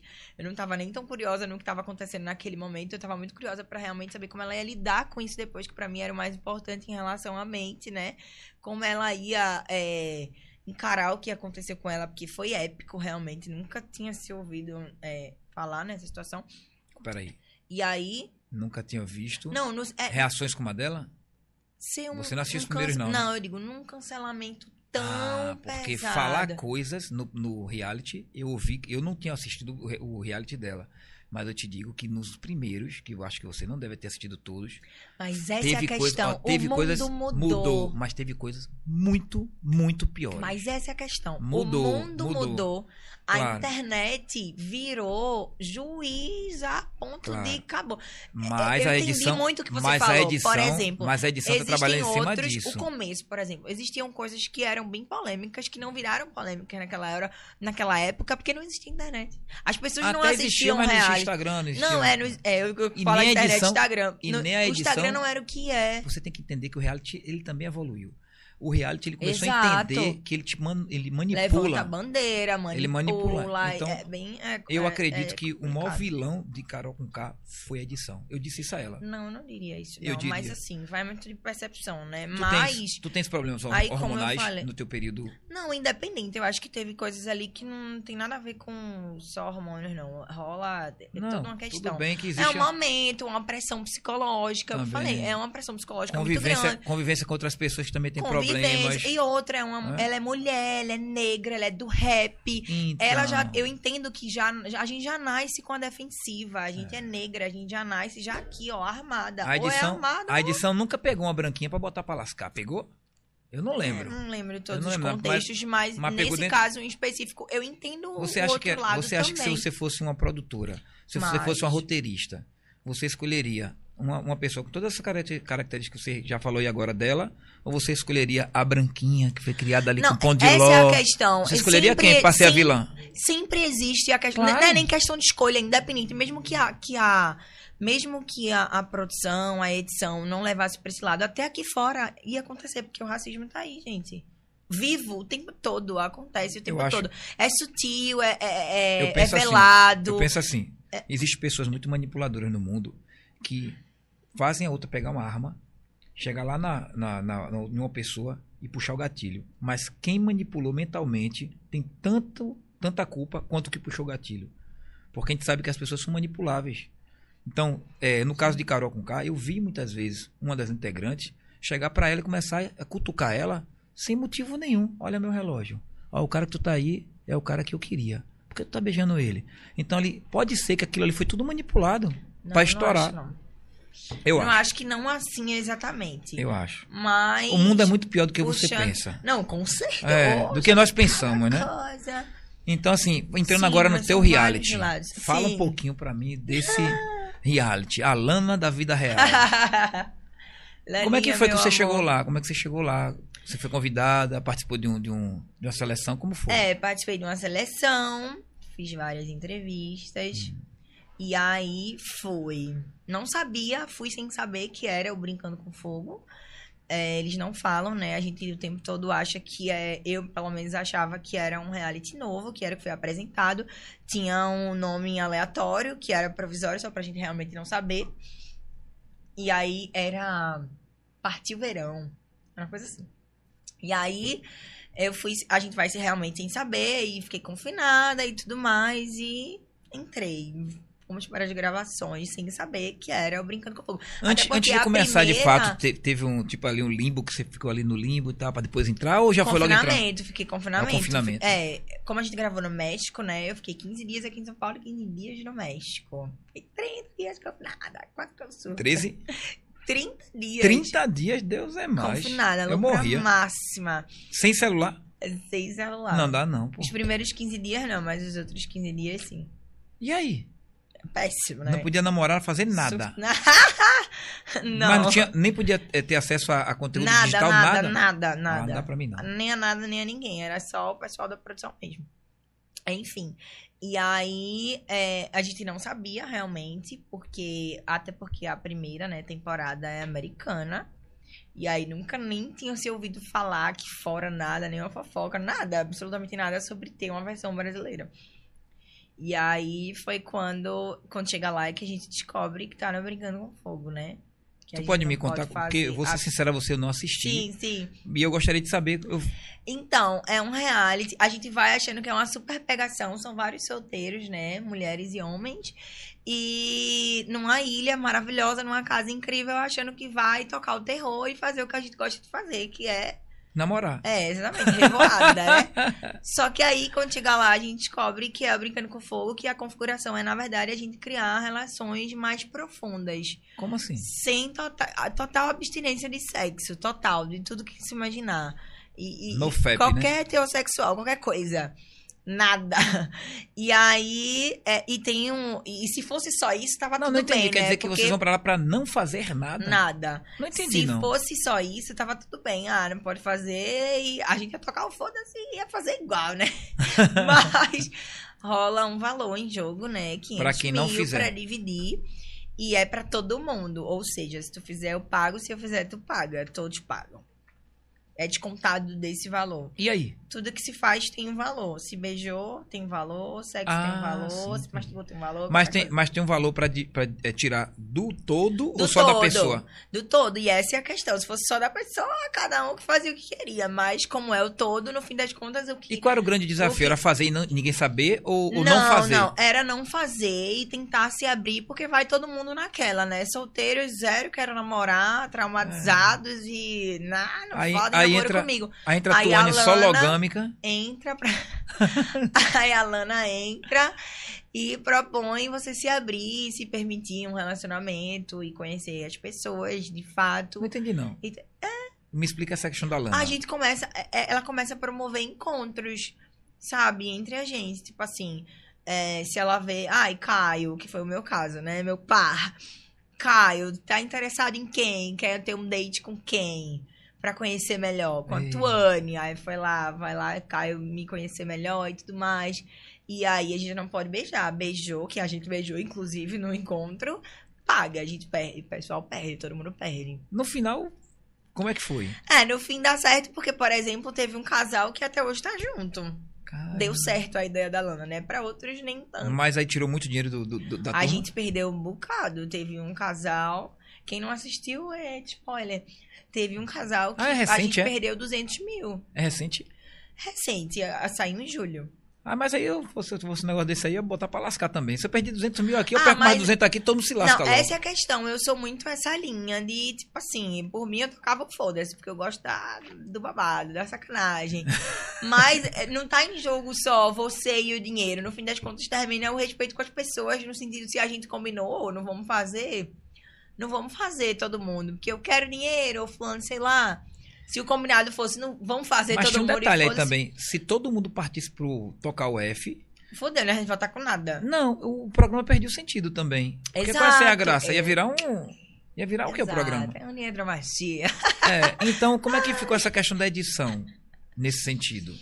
Então, e a, só que é, é, é como eu falei, a Lana começa a promover encontros e, e certas situações, e a gente tem workshops de entrar em contato, sabe? Tem muito workshop bom que você realmente entra em contato com seus traumas em relação a, sabe, relacionamento, ao machismo de meninos mesmo. Teve um workshop maravilhoso sobre machismo e tudo mais. Enfim. E aí, é, você vai realmente se movendo. Até porque eu nunca mais julgo participantes de reality. É uma coisa que eu não julgo. É sobre a intensidade. Eu vejo muito pessoal comentando: Meu Deus, entrou, já tá dizendo que ama. Porque eu- Nossa, é, é o, o muito. sentimento essa flor da pele, né? No- no Passou 30 dias sem ver nível- ninguém, pô. no nível que eu não consigo explicar, porque essa é a questão. Tem todo um histórico antes. É, lá é tudo muito intenso. A gente realmente, quando chora, chora de verdade. A gente, quando ri, ri de verdade. E quando tá com raiva, tá com raiva de verdade. E quando gosta, gosta de verdade. Com toda essa exposição também, é, era uma oportunidade para se destacar na mídia? Total, pra mim, o pensamento Pra era você só tam- esse. também passou isso pela sua cabeça? Assim, independente de qualquer que o reality que fosse, que eu não sabia qual era, mas eu já, eu já sabia quais não eram também, sabe? Tipo, alguns, assim, eu sabia o que, que podia ser ou não. É, e, e aí, mas a, a ideia era essa mesmo, era, era tudo, eu acho que pra todo mundo, né? Todo mundo que hoje em dia entra, porque, por exemplo, tem gente que entrou na fazenda e já tem uma vida totalmente feita, já, já é rico, já é feito, já tem empresa, já tem tudo. Mas é, é a visibilidade. É, é tudo pra, status, pra né? trazer. Status é tudo pra né? trazer. Não, eu acho que pra dar visibilidade até ao seu né, próprio negócio. Você já tem a tudo que você vai fazer. A Boca Rosa, por exemplo, entrou no BBB e explodiu a marca dela. Verdade. Ela entrou pra quê? Pra aparecer? Não entrou. Ela Boca entrou Rosa é com- quem? Que eu nunca assisti, não. Boca Rosa, a dona da, da marca de maquiagem. É uma blogueira É eu super assisti, famosa, uma né? das pioneiras. É que eu não assisti, não. É, uma das pioneiras. Mas os próximos eu vou assistir. viu? Assista. que eu preciso. Perfeito. Bianca Andrade. Exato. Ele não sabe Boca Rosa, mas é Bianca Andrade. Ei, esse microfone tá funcionando, não. Tá não, tô vendo aqui não. Tô vendo eu ouvi falar. fora, é, eu ouvi É. fora também. Bianca Andrade, Boca Rosa, Eu né? peço desculpas aí, porque realmente eu não, eu não sou um apreciador de Não, reality. enfim, mas agora eu claro. vou começar a assistir, porque realmente é E aí necessário, é né? isso, a gente vai pensando. Eu fui pensando no pós mesmo. Até porque foi gravado e só veio passar depois de oito meses, né? Então, é só pensando no pós. A pergunta que. É, aqui a pergunta eu não tô entendendo bem, mas a pergunta que ela faz no reality: qual o mais importante, sexo ou dinheiro? Sexo ou dinheiro? Você que eu fez, você fez essa pergunta, foi? Sim. Você fez a quem? Porque assim que a gente chega, é, assim que a Lana chega, na verdade, ela se apresenta e fala que é isso, né? Que a gente precisa dar uma segurada pra poder ter o dinheiro no fim das contas. Aí eu pergunto, e aí, galera? A pergunta que não quer calar é: qual o mais importante, sexo ou dinheiro? É. Qual é? Na mesma hora, e aí? Pra mim é dinheiro. Pra mim é dinheiro, com certeza. É. O dinheiro faz a gente até comprar o sexo. Uma boneca. Gente não, compra né? logo uma boneca que o cara não tem problema, não tem. É, compra tudo, até sexo, É. minha gente. Pelo amor de Deus, dinheiro. Eu tô falando da boneca, mas tu nem sabe que boneca eu tô falando. Ah, não. Sabe qual é, não? Não quero nem saber, não. Porque os homens estão se preparando Uma pra. palhaçada. Olha, Ah, pode não, pode acho que eu ficar já aí. vi esse babado aí. Pode ficar aí agora. Arrume outra, porque eu já tenho a minha já. Porque. Loucura máxima. É, porque minha querida, o mundo tá mudando mesmo, viu? Demais. Cuidado. Dinheiro, Melhor me tratar bem, certeza. viu? Mas. Vai que é, amanhã, né? Como meu amigo lá lá É. fala, tapioca vira. Tá, tá, tapioca vira. É muito Olha, legal Gostei isso, dessa, inclusive. Tapioca vira. A tapioca vira. E é. É. muito legal essa parte do da, quando muda a vida, né? Não é, É muito bom, porque, Porque, realmente vê, é muito isso. A gente, a gente Tem vivia... gente que não é, não é gentil e trata Não as é. pessoas com desrespeito. Não sabe que ama- o amanhã É. e depois que a vida tá como tá, Exato, e a Terra pode ser plana redonda, tapioca mas, pode mas o virar mundo gira também. E você vai desejar é, ter tratado aquela pessoa Porque bem, né? Porque um antigamente a era- tapioca vira. Era tão difícil, a gente quando tinha 14, 15 anos, ficava olhando as meninas assim, meu Deus, é tão difícil namorar com a menina. As meninas de 16, 17 anos já namorava com os caras de, de 20, 21, 22. Acho que até hoje ainda é um pouco assim, né? Uhum. E, ou seja, ter a mulher sempre foi muito difícil. Nunca foi fácil. E hoje tá um pouco mais difícil. Porque, Porque as mulheres a estão tapioca empoderadas. Não, a tapioca virou. Graças a Deus e a todos nós. Mas ela desvira também, né? Então, Ela desvira também. É, ela desvira. Por quê? Porque o mundo também mudou bastante. Muitos homens hoje já Mas não eu são. acho que daqui pra frente é só pra trás mesmo. É, Como né? diz meu amigo Luca Rebral, é, É, daqui pra frente tá é só pra certo. trás. Não acho que vai pra frente mais não. Então, as mulheres ficaram muito empoderadas. Os homens também hoje são Sim. divididos, não são todos, não são mais é, 100% héteros. Muitos agora são, são héteros e são homossexuais, ou são, são homossexuais. A coisa meio que ficou mais aberta, né? Sim. Então, é, Na verdade, é, veio a público. É, é aquela coisa, né? É, o Instagram, a internet Não só veio trouxe a esse. público. Porque isso já acontecia há muito tempo, né? Mas não só, só veio não a público, tão- como democratizou também. Sim, sim. Porque imagina você que é dessa área, quantos homens e mulheres, né? Fala mais homens porque é, eu sou homem, né? Quantos homens que eram retraídos e não, não tiveram a oportunidade de se soltar e viveram a outra vida. E hoje em dia. Por dentro ele era uma coisa, por fora sim, ele era outra. sim. E é por isso que eu tô falando, sempre aconteceu, só que não, não Mas era muitos, tão... mas muitos nem chegavam a exercer a função. Eu quero dizer isso, entendeu? Uns eram enrustidos, outros nem exerciam a função. Tinha aquilo dentro dele, mas por meio da sociedade. E hoje não, hoje é normal você se assumir, ser, ser o que você quiser, se- seja lá o que for, se for sexualmente, ou seja, qual for, até por funções, né? Como a menina que estava aqui ontem, ela contou a história dela aqui tranquilamente. Não viu, eu também não vi mal nenhum, né? Uma escolha que a pessoa faz de seguir sua vida. Mas, é, falando de reality, eu queria te fazer uma pergunta. Você com experiência, eu com a conversa que eu tive com o Carol, qual seria assim um formato de reality que você, é, com sua, com seu conhecimento até psicológico, né? Você acha que seria legal? Porque o, dia- o, o dilema hoje, não é nem o dilema, o desafio hoje de um, de um roteirista de um, de um reality é fazer um reality diferente. Né? Fazer um reality que seja atrativo. Porque o modelo da Fazenda, o modelo da, do Big- Brother, tá batido, né? Não, eu acho que não. Eu acho que o Big Brother, mais especificamente, deu uma inovada que foi muito boa. Porque o que acontece? É, não sei vocês, mas eu tinha parado de assistir Big Brother há muito tempo. Eu já nem assisti o Tem último. gente que passou no Big Brother que eu não faço, que a pessoa fala, foi tal, qual? Que eu não sei. Existia uma época que eu não assistia real.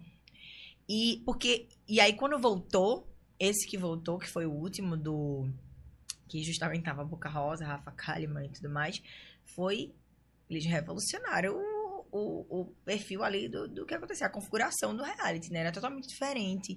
Eles, eu, eu acredito que eles fizeram uma análise muito boa do que tem acontecido aqui fora, do que é que é levantado aqui fora, do que como o mundo tá mais democrático realmente, como o mundo tá realmente mais. Muita gente tem voz, a minoria tem voz.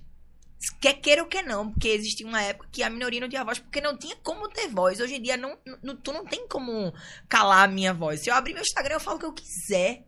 Sabe? Mas dentro do reality você só fala o que a edição quer.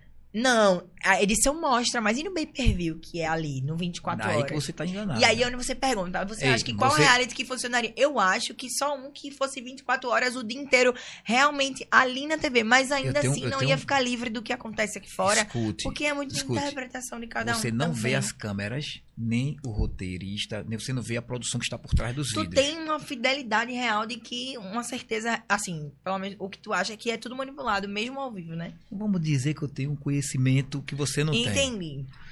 E não vou explicar. mas imagine que Não, eu, tô- eu eu, tô- eu sou o roteirista do BBB.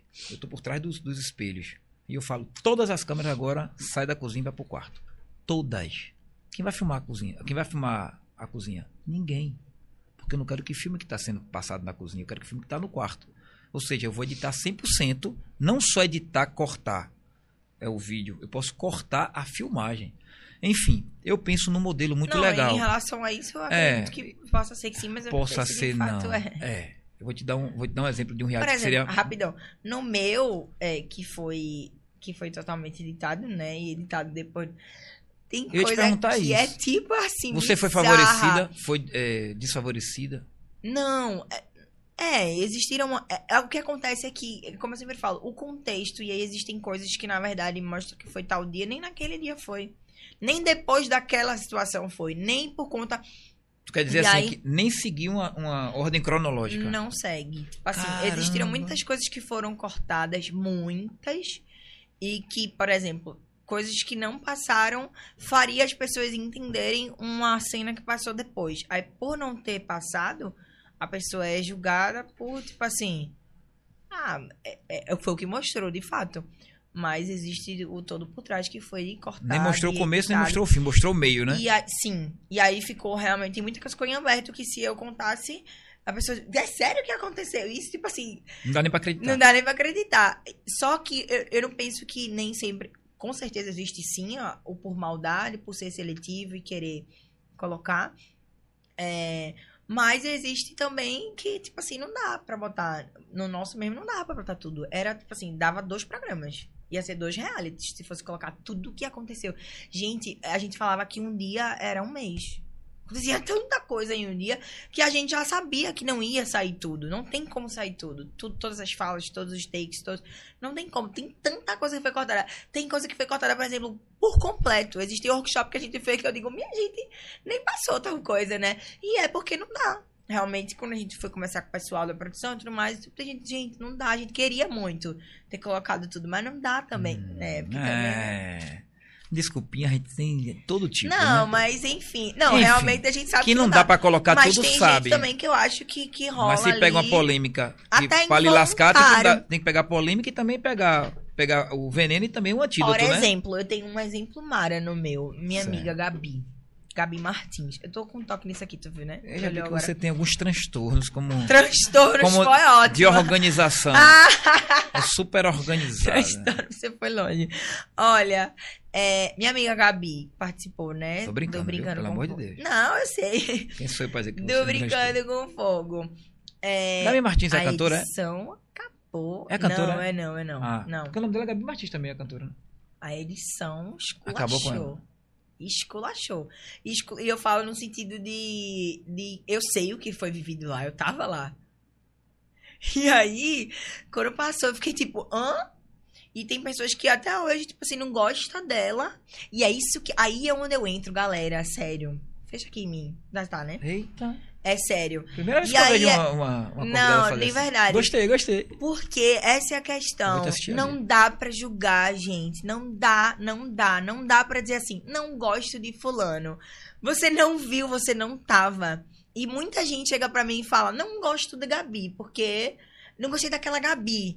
E eu digo, gente, ela é tão legal, ela é tão gente boa, que se você conhecer ela, você vai ver que. E, essa é a questão também, as pessoas precisam entender que não dá pra fechar. Tudo bem, aparece até momentos que ela é o jeito dela mesmo, o jeito de falar e tudo mais. Mas ela não é só aquilo. É, Existe todo um contexto, existe uma história. Então, nem aquela, aquela situação em si dá pra gente falar, dá pra gente julgar. Se a gente não conhece a pessoa de fato. E aí existiram pessoas próximas que achou a mesma coisa. E eu entendo também a pessoa ter achado. E essa é questão, gente, eu entendo. Ah, mas eu vi. Eu também acho muita coisa de muita gente. Eu assisto reality também e eu julgo muita coisa. Às vezes é- tem gente que fala assim, ah, eu não julgo. Julga. Claro é que julga. involuntário, a gente julga, é automático. E tá tudo bem julgar a partir do momento que você guarda o seu julgamento e se abre também pra deixar de julgar em algum momento quando você começa a ver os outros lados. Sabe? Mas a partir do momento que você julga no sentido de ir lá, achar que tem direito de fazer um comentário dizendo é isso mesmo, essa pessoa é tal coisa. Isso aí já é opinião, isso já tá dando o que ninguém pediu. Já é outro rolê. A gente julga assim, tá tudo bem julgar, todo mundo faz isso. Assim, como a gente. Guardando, né, a sua opinião pra você. E, e essa é a questão. Eu vivi coisas lá com Gabi, eu sei quem ela é, no sentido do que eu conheci. E aí, quando foi quando eu falei pra algumas pessoas próximas, gente, ela não é assim. Aí teve gente que conheceu e disse, eu tô em choque. Tipo assim, meu Deus, eu achei que eu não ia me dar bem com ela, achei que ela era uma pessoa amargurada. E ela não é. Ela não é. Ela tem um lado assim, perfeito. A gente, Doce. a gente ria o dia inteiro, eu, ela e Rita. Era muito mara, a gente. Era muito divertido, a gente ria o dia inteiro. Ela é muito legal. Você passar muito. Você passar perto dela, você ri o dia inteiro. Ela é maravilhosa. E assim, não passou esse lado. Um exemplo que eu ia te falar sobre isso, tudo que você falou agora, bem simplório, é que a vida da gente tudo é feita de médias ponderadas. Sabe o que é isso? Uhum.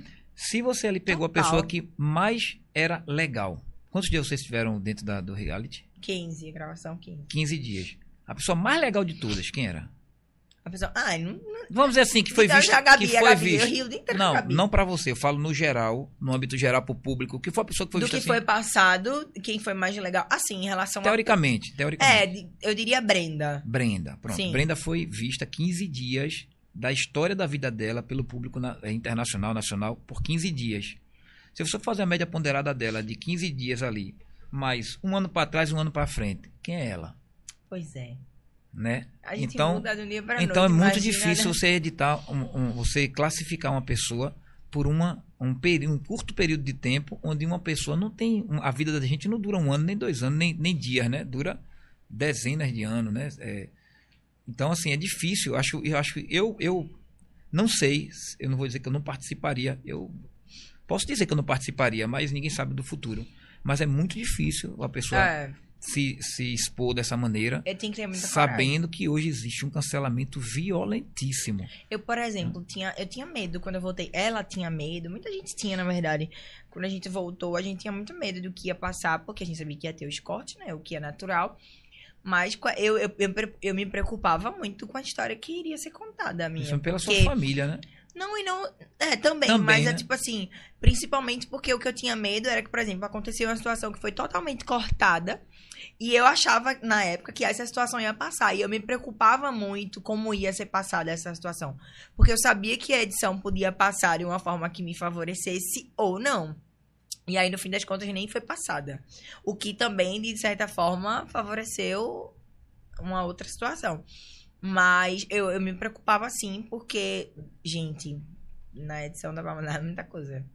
Então, é, não é quando, eu, mudar, tipo, sua fala. quando eu falo que. Mas mudou isso aqui do contexto, mudou tudo, gente. quando eu falo que a gente hoje tem uma preocupação, num caso como esse, ou qualquer outro caso no- na rede social hoje com a nossa família, é porque há muitas vezes a gente está no mundo a- agindo por conta própria, mas a gente se esquece que as coisas que a gente fala, que a gente faz, pode afetar indiretamente outras pessoas. E quando a Pode gente ama essas afeta, pessoas, É. a gente, fica- a gente muitas vezes não tá lembrando, mas quando a gente para pra pensar, poxa, isso afetou uma pessoa que eu, que eu amo, que eu gosto, que é um pai, que é uma mãe, que é um irmão, né? Sim. Que é um, que é um, um amigo próximo. Então hoje tem que ter essa preocupação. É. E, e hoje você como, desculpa, você como influencer, você até pensa não só nas pessoas que estão muito próximas, você pensa até nos seus fãs, né?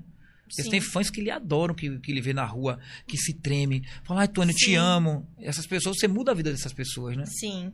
E, e para mim, o que eu pensava muito era, era mais em mim no sentido. De, eu sempre fui muito. Tentei ser muito coerente com quem eu sou. Ser fiel a quem eu sou. Eu, se, eu- se eu fosse pra algum reality que a ideia fosse montar um personagem, eu já ia dizer, não vou. Ah, mas vai ganhar um milhão pra Eu não vou conseguir. Eu não consigo não ser eu. Mas tem atriz, que- tem gente que tem o poder da, da atuação que consegue. É, eu já sou muito meu jeito, Tuane, de ser, e é muito difícil eu, eu não ser. No meu, o que era mais falado era seja você. Eu não sei ser diferente do que eu sou. E nem quero, eu sou muito fiel a quem eu sou. Eu tenho que ser fiel a quem eu sou. E é, a minha preocupação era também aqui ser passada uma imagem que eu nem era. E aí, com a proporção que se toma com agora com essa ideia do cancelamento, como é que tu desfaz? Como é que tu Ver o trabalho que, que Carol com Cata, que, que, tinha uma carreira antes, que né? não Tinha consegue. uma É, carreira. acabou uma, uma história inteira, acabou uma carreira. É, E, não vou dizer que acabou, não, época, mas, mas Não, meio que por um período. deu um apagão. mundo na- se fechou, é, um exato. apagão. E assim, é, eu lembro que assim que é, saiu, que ela saiu e que foi todo esse rolê aí do Big Brother, ela lançou uma música que foi dilúvio, que foi assim, Porra. impecável. Ela escrachou. e eu aí eu lembro, música. eu amo aquela música. E aí eu postei, aí teve até gente que falou, eita, Carol com Caio. Eu digo, galera, pode falar o que, Que for do você que aconteceu quiser. no Big Brother, mas ela, como artista, ela é plena. Ela é maravilhosa. Eu sempre fui muito fã. Eu tenho até uns stories comemorando na época quando. Pô, se a gente se Quando eu conhecesse, você tinha vindo aqui conhecer assim ela. que eu conhece soube- ela pessoalmente? Não. Pô, é assim muito- que eu sou. Eu queria muito conversar com ela depois de tudo que aconteceu, Pô, eu juro. você, você, Eu gosto você muito deveria de assistir. Entender como Olha, ela. você como psicóloga, você teria que ter conhecido ela levou isso, pessoalmente. sabe? Eu ia te fazer uma pergunta bem legal, que eu acho bem legal. Queria né? muito. É que existe um dilema hoje né, entre. Eu acredito que exista, né? Eu tenho quase certeza que existe esse dilema na cabeça das mulheres empoderadas. É, que, que a mulher empoderada, para mim, primeiramente, é a mulher que tem sua independência, que tem o poder hoje de bater de frente com o homem e não, não dever nada a um homem. Para mim, isso é uma mulher empoderada. Ou até mesmo não é com o homem, bater de frente com a sociedade, porque a sociedade machista não é só homem, é homem, mulher, é tudo, né? Sim. É, como é que você hoje encara esse dilema de ser mulher empoderada e ser doce? Porque foi uma Ser coisa. doce, foi. Vê, você não vai acreditar. Só quem conviveu aqui, Ela é doce, né? ela é doce. Angelical. Então, imagina, ela é doce, mas ela é rapper. Quando eu falo ela é rapper, ela tem um rajadão. Ela sempre fala isso, eu tenho um rajadão. Me põe no paredão. Então, ela tem coisas de mulher empoderada, mulher forte, Mas essa que eu falei. mulher já negra forte, mas ela tem uma doçura. Então, eu penso que é difícil para uma mulher. Você de repente tá de frente para mim, eu não sou mais, sou um feminista, mas de, de repente eu sou um machista. Como é que você vai ser doce e empoderado ao mesmo tempo? Mas veja. E você é uma mulher doce. Mas eu sinto que você é empoderada. Mas você tem um Uhum. jeito doce de falar, um, um jeito feminino, bem docinho de falar, de conversar, de se expressar. Como é que você faz para ver esse dilema? É, eu não diria que seja um dilema. Essa é a questão. É porque Essa dualidade, a questão, né? é, a questão de ser empoderada é justamente isso. Somos várias em uma só. Foi isso que a gente começou a mostrar. A gente pode ser também brava e a gente pode ser também é, ser o rajadão e pode ser também doce, pode ser também angelical e ao mesmo tempo ser selvagem. Somos múltiplas. Eita, chegou a respirar É, fundo agora. São várias versões, são vários jeitos de ser, como eu gosto de falar. Eu mesmo eu tenho vários jeitos de ser. Então, assim, não dá pra se. E essa é a questão, a gente mostrou que não dá pra se rotular em um só. Principalmente nesse do frágil, do sensível, do. Não dá. É isso que a gente veio mostrar. Agora eu queria falar Então, mim é. sobre uma parte do seu corpo que tem vida própria. Uma parte do meu Que é, o- corpo tem. é, seu o quê? cabelo é muito Ah! lindo. Praticamente é, são duas pessoas, né? É. Ele tem vida o própria. cabelo porque chega primeiro, né? chega primeiro, se destaca. Eu e você, amo. você falou sobre suas tatuagens, falou sobre sua cirurgia, mas você não falou sobre o seu cabelo, que é a coisa mais linda, né? O cabelo Maravilhoso, né? maravilhoso. E que hoje. Marta, obrigada, hein? Minha megarrista maravilhosa que arrasa nesse cabelo. Eu me vendo ali. Olha, chegou agora o melhor Eu sushi. já tô aqui olhando, bem princesa. Muito gostoso esse sushi. É o sushi da Kami Select, que é o nosso parceiro aqui, que manda aqui um, um sushi extremamente gostoso, de qualidade. Para quem gosta de sushi, é, ele tem temaki, tem os sushis comuns, né, normais, tem os maçaricados. Eu adoro o temaki e tem também o yakisoba, que eu particularmente não, não é a minha melhor na minha, na minha escolha, mas a minha escolha é o, o temaki. Aham. Você gosta de provar? Eu gosto, eu Quer quero já. Então vamos lá. Se eu já posso, eu já quero. Olha que lindo. Agora me diz. gente. Olha, ficou preta a tela. Já gostei da embalagem. Coloca aí, por favor, galera? a, a Ah, publi. isso aqui. Ui. Olha pra aí que lindo. Olha que lindo a, a tela do Kami Select. E a embalagem tá é linda. ela é, ela é bem E prática. Ela é muito foi. prática. Ela é muito prática. Gente, Olha. é bem Você abre com a mão, ó, ó. E tudo bem. Eita, esse seu tem Não maquiagem. fala não. Eu sou desagitado. Esse seu tem maquiagem É, aí. Tá tudo. Tá bonito, não tá? Muito. Quer? Ah, Calma, Quer? vou provar, vou provar esse aqui. Galera. vamos, vamos dividir, nós dois? Vamos. Deixa eu provar. Tem coragem de dividir comigo? Tudo. Não tem coronavírus, não. Perfeito. Perfeito. Eu adoro, com, eu adoro com o teriyaki em cima que bota aqui. E cadê o, cadê o show e o. Hum, Eu sabia que eu ia me Eu acho a embalagem, eu acho a embalagem linda da Kami Select. Muito prática, muito bonita. isso. Hum. né? As cores Eu são amo. maravilhosas. Kami Select está de Tem parabéns. Se não me melasse, não seria eu. Pronto. Isso Tu gosta de né? shoyu? Gosta de shoyu? Não, teriyaki. Então bota só, só no pouquinho aqui no meu. Hum, É bom, não é? Muito bom. Quando Meu quiser comer eu um, amo um sushi sushi. Fala com Já com a Kami sabe, né? Select. Kami Select, Select. Silvio falou que é Manda parceria, é mais. parceria. Olha. Manda mais, E ele manda. Cami. Tudo pra mim, tá tudo, e, hein? e- e tá nossa, vendo aí? e nossa gigante não vai comer, não? Vai comer pipoca, hein? Gosta? Tá comendo pipoca com sushi na frente da não, nega. Tô chegando nele. Meu Deus, não vou conseguir nem conversar mais, galera. Eita, nem eu. Vou botar só no lado de cá, viu? Shoyu do lado de teu. Não consegui nem conversar mais. Nem eu, mas vamos- é Ah, momento, é momento come, come lança. E eu, eu, tenho, eu tenho um negócio enquanto tu vai comendo Hum. pra te falar. Eu tenho uma ideia de reality que eu acho que eu não vou te falar aqui ao vivo, não. É, vai que tu monta É, porque Eu penso que tudo na vida é o diferente. Só se fosse ao vivo 100%. Ah, é 24 por aí, é horas. por aí. Passa aqui, por favor. Tinha que ser, só dava pra ser assim. Pra ser bem diferente, né? Mas veja, ser ao É, vivo, ser de- ao vivo 24 horas não seria a, a única, a única solução. Olha que tem mais cancelamento ainda, gente. Porque pode ter, talvez não. Porque pode ter um ao vivo 24 horas, mas que tem aquela edição que eu te falei das câmeras, né? Vira as câmeras.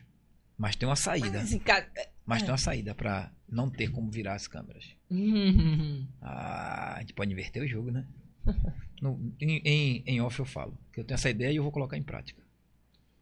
Bora? Manda esse reality aí. Não conseguiu não, foi? Já sei que tu vai buscar, vai, arrasa. É o quê?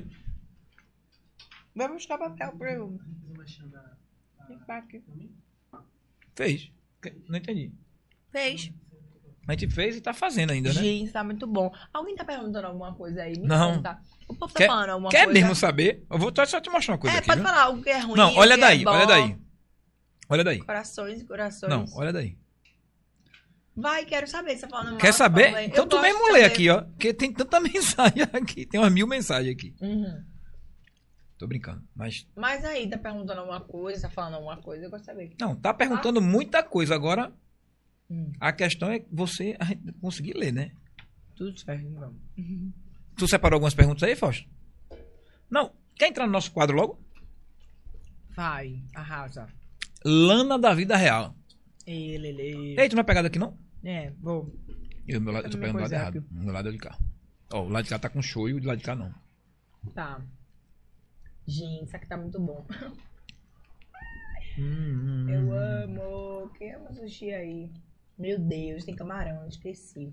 Pode não? Tô com meu piercing inflamado. É, relaxa. É só um piscizinho. É do nariz, é? É um furinho de nada. Ah, não. É o da Não. orelha? Uhum. Outra coisa que eu tenho muito. Eu amo. Eu acho lindo Vai, ó. Vai, lã da vida real. Conta. Você. Você aguenta, aguentaria se fosse vetada de algumas situações da vida real? Como assim? Não entendi. Se nem eu, se só fiz ler. Eu também não entendi, não. Tem uma pergunta que chega aqui da produção que nem, nem eu entendo.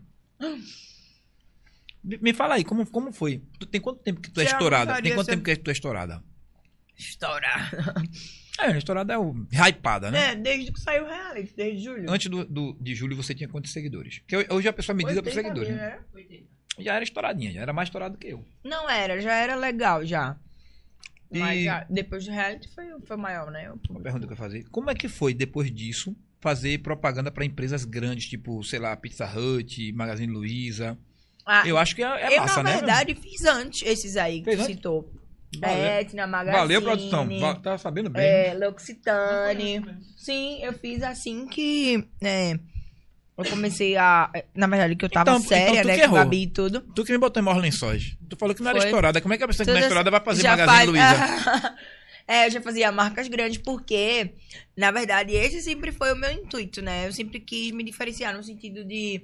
Gabi sempre me deu e- e- essa visão. Desde que eu comecei com Gabi, ela me deu essa visão. Porque uma coisa que acontece muito é que a- as marcas, principalmente, muitas marcas, principalmente as locais, a, a desvalorização aqui é muito grande. E também a falta, na verdade, de conhecimento da importância do influenciador. E eu entendo que também é porque foi gradativo, né? Existiu essa mudança e do nada é, as pessoas tiveram que se adaptar a isso. Antigamente, vou, quero fazer publicidade, pagar um comercial, não pagava, porque comercial é caro, marcas, são marcas realmente muito grandes.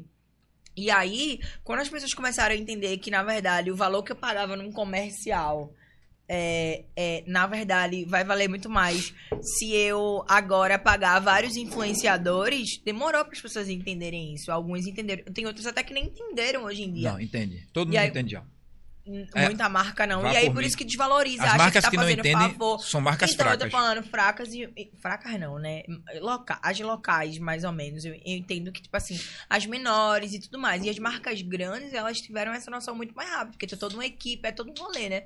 Todo mundo e aí. entendeu. Todo, todo, todo mundo já entendeu a força dos micro-influenciadores. Isso, do, gi- é, exatamente. E aí, o que acontece? Eu, Gabi já tinha essa noção de, de se valorizar. Se você quer trabalhar com marca grande, você precisa se portar de tal forma, você precisa, em relação ao trabalho, né? Ao, ao profissional real. A- ao- o tipo de conteúdo, a tudo mais. E, e sempre foi meu intuito. Eu sempre quis trabalhar com marcas grandes, então eu já tinha já uma ideia de. Você de- escolheu um, um público de, de clientes, vamos dizer assim, né? Exato, exato. E aí, é... porque o que acontece muito aqui é, é- é que é difícil, né? Às vezes tem um influenciador que tem um milhão de seguidores e tem um influenciador micro lá com, com seus 80 mil seguidores.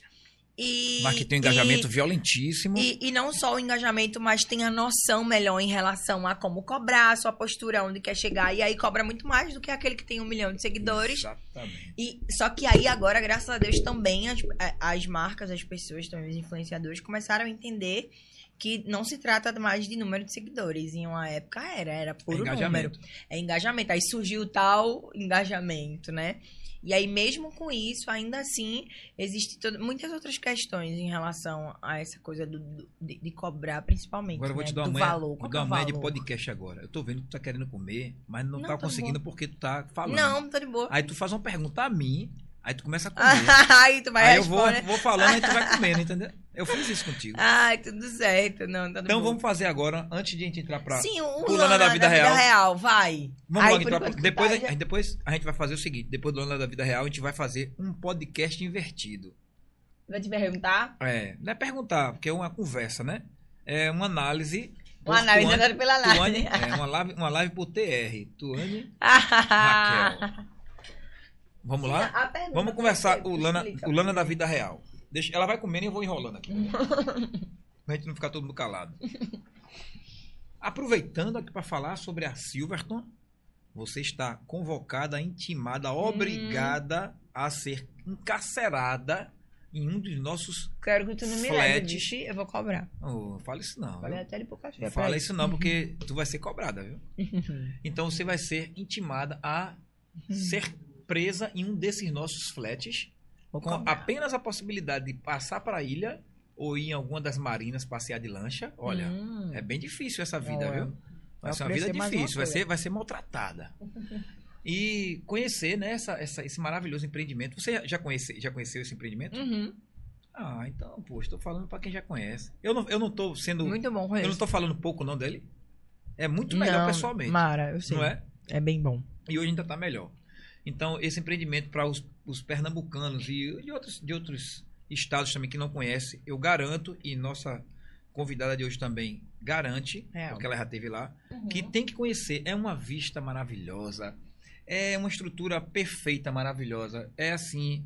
é, eu costumo dizer que tem uma vista ensurdecedora. Vê?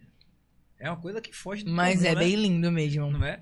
Lá E em você- cima, então, é. você tipo assim. acordar, você acordar Não, e a ideia de acordar real. com essa vista de piso Tudo. ao teto, de uma parede à outra, eu vou te dizer, algumas vezes eu acordei lá, é, assim, e, e meio que eu não sabia se eu tava dentro do rio, se eu tava voando.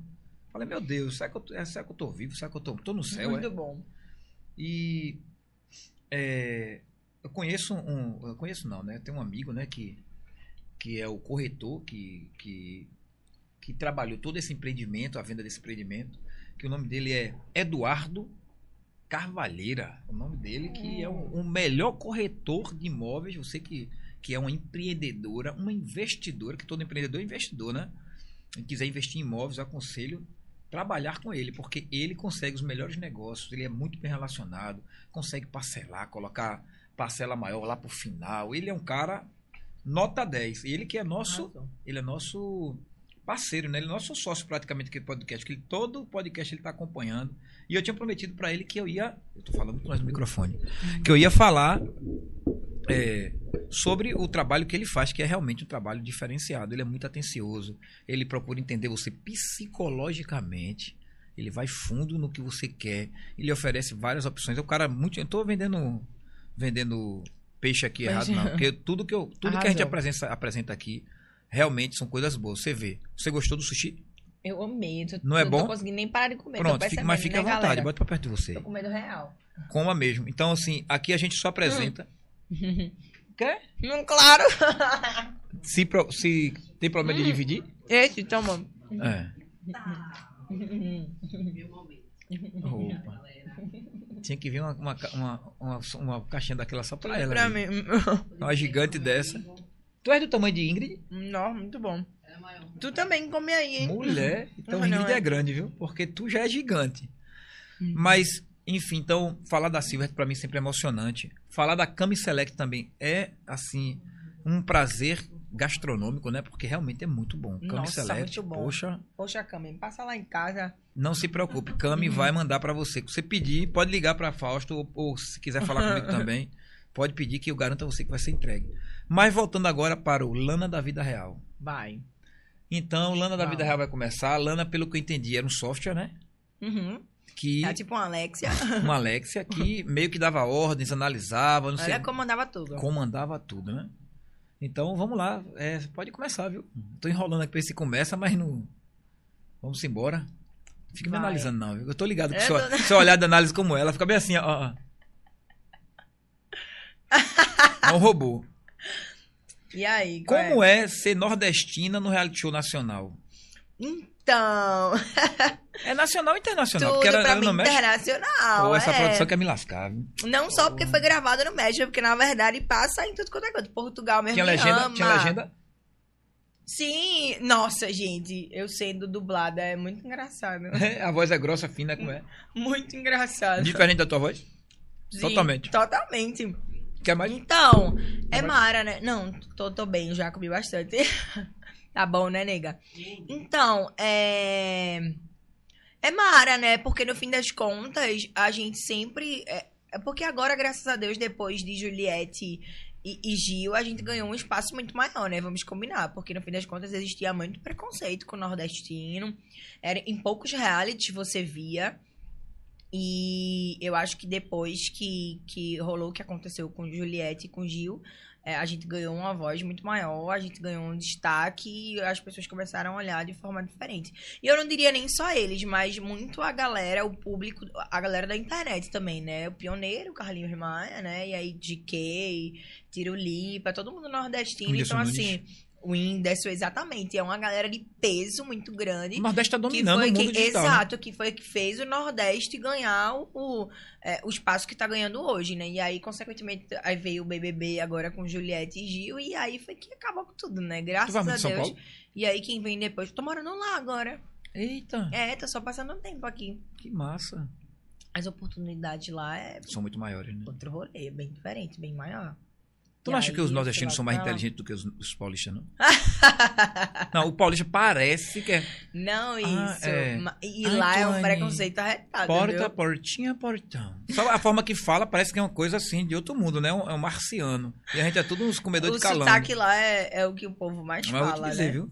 Eu eu A xenofobia lá eu rola tenho medo de, real, eu não tenho medo de paulista, não. É, É, todo mundo fala é grande, sotaque, é grande, porque eu já sofri muito lá e E é sempre... Tem "Ai, gente é, que- Eu acho, eu acho, eu engraçado, cacaí. não tá conversando com o Aí, Dadá. aí a pessoa fala, tá bom, chega, não sei o que lá. Aí a pessoa, é porque eu acho lindo. Aham. A gente já falou de entrar no Lana Real dez vezes, não entrou ainda, mas tava conversando com o Dadá, Dadá Boladão, ele falando Uhum. que ele foi várias vezes pra São Paulo, nunca se sentiu discriminado. Eu falei, já fui várias vezes pra São Paulo, todas as vezes eu me senti discriminado por causa do sotaque. Só que eu dou, eu dou uma volta, né? Porque o cara fica tentando discriminar e eu vou dando a volta nele na, na competência. Porque é muito chato, pô, você. Ah, vou fazer uma baianada ali. Eu acho isso horrível. Quer dizer, pra ele lá, coisa errada é, é coisa de baiano. Ainda Uhum. mais eu que sou baiano, né? É, e é engraçado. Já ouvi falando nisso, baianada? Ele- eles Não, é, e eles falam muito... Paraíba. E eles falam muito, tipo. é, sei lá, se vê um carro que, que tem muita coisa, muito, chama muita atenção. Ó, pai, baiano. É isso que eu tô te falando, pro carro de É- é sempre baiano. por lá- carro Isso é de um baiano. baiano. Isso é um baiano. Agora vem assim E um baianada baiano. também, ó. Rola muito. Olha, eles falam tão comum, é tão comum isso lá pra eles que eu tava num Uber.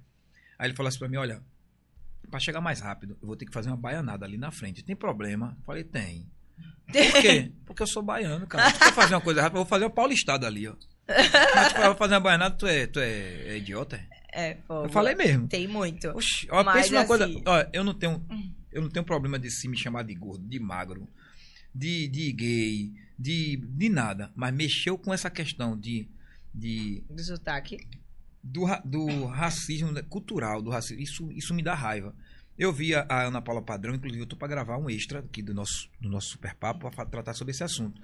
Ela falando sobre a questão da carne de bode. Eu fiquei tão puto. Ó, duas coisas que você não faça na minha frente. Não mexa com nordestino, nem mexa com mulher. Para mim são duas coisas que não.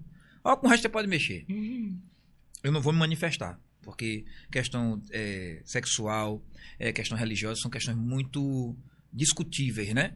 Mas mulher e, e nordestino, eu acho que não se mexe. Não tem que discutir, tem? Não vai se discutir o quê? Mas vai mexer com, com, com a carne de bode, ela falou. Não, porque a carne de bode. Não, escute. Você vê se você aceitava isso. Olha, porque a carne de bode, teve uma pessoa que falou assim: eu acho a carne de bode intragável. Aí a Ana Paula Padrão foi comentar esse, esse, essa, essa coisa que a pessoa falou. Aí falou assim: não, porque a carne de bode é um símbolo dos que têm pouco. dos que. Tipo, um que passam fome, né? Eu entendi. Oxi, o que, é que tem a ver? É carne. Carne, Massa. pelo que eu entendo, carne é uma coisa que o pobre não tem acesso, teoricamente. É um prato de fome.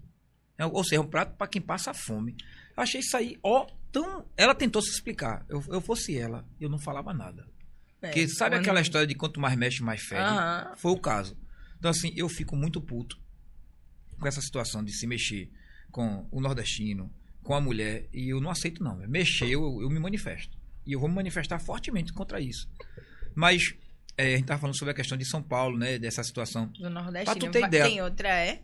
Olha, eu criei um bordão para minhas empresas, é, quando eu comecei minha, minhas empresas, que era de Pernambuco para o mundo. Mas o primeiro passo que eu queria dar era conquistar São Paulo. Eu coloquei isso na minha vida como um objetivo e usei o lado positivo, né? Usei o lado, um lado uma coisa negativa para um lado positivo, que é criar, criar uma barreira com São Paulo que eu não quero que São Paulo suba. Eu chamo, falo subir porque dá a impressão que de São Paulo para aqui para Pernambuco tem uma subida, né? Pelo globo é, né? Hum. Então eu não quero que São Paulo suba para vender nada aqui, nem pra... eu quero vender daqui lá. E é o que eu faço hoje no Brasil todinho. São Paulo foi o primeiro passo que eu dei, né? Então era um desafio que eu acho que, por exemplo, você ir para São Paulo, para mim é um pô, é, é- foi um desafio e para É um mim é uma desafio. conquista. Né? Você se destacar lá, se destacou-se aqui e agora está se destacando lá. Mas enfim, é, vamos tratar sobre a lana da vida real, que acho que chega a décima primeira vez Próxima. que a gente fala e não entra. Vai. Como é mesmo esse negócio da da vida real? A Bota aí. pergunta. Fez uma já, não foi? situações constrangedoras se ela fosse vetada. Ah, situações. Não Eu- até agora eu não ainda. entendi, velho. É, calma, explica Ah, aí. traduz aí. Aí, vai. Peraí, peraí. É, passar. Eita. Se eu fosse vetada, Passar como, dias como eu sem. agiria? Olha, peraí. Você... Ah, vai. Passar dias sem. O quê? Sem transar? Não, sem tomar banho. Só Eita. pensa nisso, pô. É porque pensando em Lana, Caraca, Lana velho. proibia a gente transar, né, Lana? Não, pô. Passar dias sem tomar Sem banho e lavar tomar o cabelo. Loucura máxima, né? Loucura não máxima. Eu consigo não, amo lavar velho. meu cabelo, não dá não. Olha, se eu passar dois dias sem tomar banho. Dois dias, não. Se eu passar um dia sem tomar banho, meu corpo começa a coçar. Eu não sei E que aqui é, nesse calor do cacete, que é um Eu só sinto pra cada cabeça.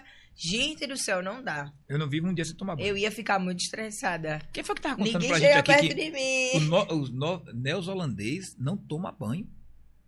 Quem tava contando isso foi Cris. Mas foi? é que, é, é como a gente fala, né? O pessoal, os Caraca. franceses, e fala dos perfumes e tudo. É porque, gente, é um frio também arretado. Tu já Mas foi pra São Europa? Paulo, quando tá muito Já foi frio... pra Europa? Já saiu do país? Não. Ah, já, sim. Já saí, mas nunca fui pra Europa, não. Porque tu perguntou primeiro Só foi pro Europa. México? Foi pros Só Estados fui Unidos? pro México. Eu nunca fui pra lugar nenhum. Eita, que história. Mas nunca, nunca é tarde, né? Ah, já vai tô- ainda. Tu já tem o passaporte? Já. Eu também. Simbora. Partiu! Eita, agora gente rápida. Partiu.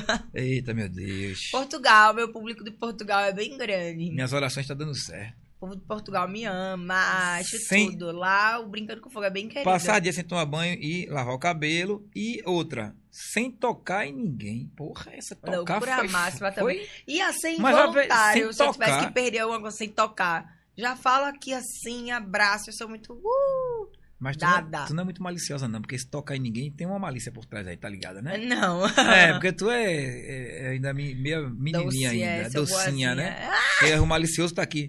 Imagina tu passar é, não sei quanto dia sem tocar em ninguém. Tá ligado o que ele tá dizendo, né? Porque é tudo maldoso aqui. Sem escolher o É. próprio look. Ah, eu confiaria em Carlos pra escolher. Quem é Carlos? É um amigo meu, style. Como é, eu, eu não entendi essa história do sem escolher o próprio look também, não. Tu Se eu não lá, tu não podia escolher, escolher? alguém teria que escolher pra mim. Tu lá só andava de biquíni, né? lá, não, mas a maior parte do tempo, mas lá, por exemplo, a gente, é uma coisa que eu acho que o pessoal não sabe. A gente não podia escolher não, todos não, assim, do nada Hum. não. Outra Porque coisa estranha, né? Tinha, tinha situações que a gente precisava escolher algumas opções e daquelas opções eles Ah. escolhiam a que dava Por exemplo, pra vai pra, uma, vai pra uma festa de, da noite, aí tem que ter vestido e tal, não sei o quê. Não, não isso. Na, no, no perfil, por exemplo, quando a gente foi gravar, quando ia gravar alguma situação. Hum. Mas tinha, tinha situações que a gente escolhia assim. É... Pô, é cada pergunta que eu vou te dizer? Sem Vai. poder ser sincera, eu não consegui entender. Ai, não dá. Eu consegui entender. Eu ia. Nó, Eu ia. Não, por que você fosse, não pode tipo ser assim, sincera? Não vai ser Então não é sincera. reality. Não é É, reality. mas é situações bem. É, bem inusitadas. e Não, bem mas assim, veja, né? eu vou pra um reality, aí o cara disse pra mim, você não pode ser sincero. Ah, eu ia dizer. Que conversa é Valeu, essa? obrigada. Aí ele dizia assim: dou um milhão pra você entrar e não ser sincero. Eu, Ah, eu não vou- queria. não vou conseguir Não, ganhar eu conseguia. ele, porque Aí não, é aí- involuntário. Não, um milhão, um milhão, né? Mas não consigo. Já dizia, já dizia é, Tá espanta, vendo? Não 500 é 500, imagine um milhão. Eu não consigo, não ser Não, sincera. meu amor, é dinheiro na mão, de Não calcinha no consigo, chão, real. comigo eu faço o que você a quiser. pessoa me perguntou, o amado, vê só, deixa eu te contar aqui. Sem Eu sou muito falar, sincera, me irrita muito. Não consigo. imagine, eu tô percebendo. Uhum. sem falar, não tem como, pô. Ah, sem falar, piorou. Ah, ó, vê, eu falei, sem falar, eu tu falou, falo não consigo. cacete. Aí Aí eu não parava de tinha... falar, então... Eu falei, já deu pra perceber. Eu falo muito. Mas é bom uma pessoa que fala Muito. muito. Porque aqui, se você falar pouco, eu me lasco, né? Quem vai ter que falar sou eu. né? É, imagina, aí fica aqui arrodeando. Não. Não esqueça que depois do Lano da Vida Real vai ter um pedacinho de análise e a gente encerra. Já vai mais de duas horas já, né? Mas tá legal, não tá não? Tá com pressa? Tá, não, tá massa. Tem filho em casa? Não, eu tenho um compromisso daqui a pouco. Tem ainda, né?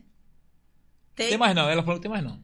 Tá Mentira, tendo. Tem mais não. Então, Já acabou. eu tenho um compromisso daqui, mas eu tô adorando. Tá vai, gostando? Vai, vai, Sem ouvir música.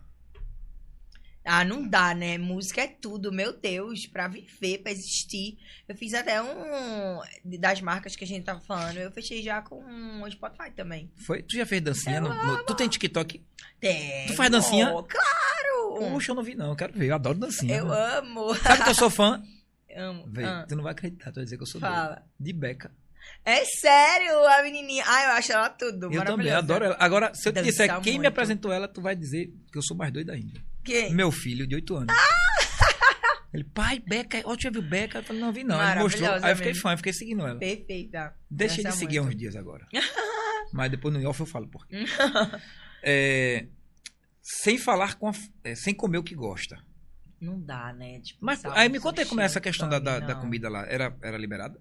Minha gente, nunca comi tanta coisa picante na minha vida. e Eu nem de porque pimenta era gosto. México, né? México. Eita. E vinha cada comida deliciosa, perfeita as comidas Mas de comia lá. pouco porque tava tudo ardendo. Só que a gente via, achava o máximo. Quando dava a primeira tame, pimenta. Eita, comi toda a pimenta, viu? Mas eu não curto não pimenta, não. Gosta não? Uh-uh. E me diz, Minha, minha testa já tá... Dá Com- pra fritar um ovo já, não dá? tá quente? Tá, com certeza. Não, é... Oleosa. Ó, vê, dá pra fritar um ovo tranquilinho. Eita. sem falar com a Normal. família. Ai, eu- e pior que eu passei... 30 dias? Eu passei todo o tempo, 45 dias. Caraca. Não, é, 30 dias, porque 15 eu tava com o celular, né? Que foi o primeiro confinamento eu tava com o celular. Mas eu passei 30 dias sem falar com a minha família, sem falar com ninguém, na verdade. E tu não pirava em, em querer saber o que as pessoas estavam querendo saber, o que as pessoas estavam pensando de tu, não? Veja só. Tu não ficava viajando disso? Não, no primeiros 15, no- nos primeiros 15 dias foi péssimo, né? Porque foi quando a gente tava confinado. Então, assim, era terrível, eu sentia saudade, queria conversar com alguém e tudo mais, enfim. Mas quando a gente foi pras gravações, a gente esquece. É, é, A euforia é tão grande, o momento que você tá vivendo ali é uma coisa tão surreal, tão fora do que a gente sabe, tá habituado, que dá, você dá um. Esquece totalmente. Você não, não dá tempo de você parar e sofrer com saudade. Você dá uma esquecida e passa muito rápido. Sem, sem se apaixonar. Porra. Ai, seria tudo. Não, fala assim. É, Meu pergunta, Deus, tudo pra mim. Quadro da vida real. Você aguentaria se fosse vetada? De se apaixonar, tudo pra mim. Alguém faz isso, por favor? Não é? Se bem que eu não sou muito fácil de me apaixonar, não. Mas já me apaixonei algumas vezes e deu Olha, merda, né? Então o seria golpe tá aí, tudo tá nunca vendo? se E apaixonar. eu pensando que o golpe era eu. Meu Deus, tudo pra mim. Alguém faz isso. Lana, por favor. Não, eu tô, toda, Faz vez um que, toda vez que eu tô com alguém. Lana faz um programa que é proibido se apaixonar. Não. Acabei de descobrir qual é a reality da minha vida. É mesmo. Proibido se apaixonar, na verdade. É. Só loucura eu também máxima. quero, eu tenho que tomar uma pílula, né? Porque a, pe- a pessoa mesmo não vai. Não tem como outra pessoa Tudo influenciar pra no outro. mim é ser. Porque eu, toda vez que eu. Pense no remédio que eu Toda vez que eu, que eu, eu tô com alguém, eu me apaixono. Aí pronto. Aí, aí é que a merda tá Ei, feia. olha, a conversa, o golpe tá aí. É, vai. cai quem quer. Vai. Eu, eu só Vai. faço me lascar. Olha.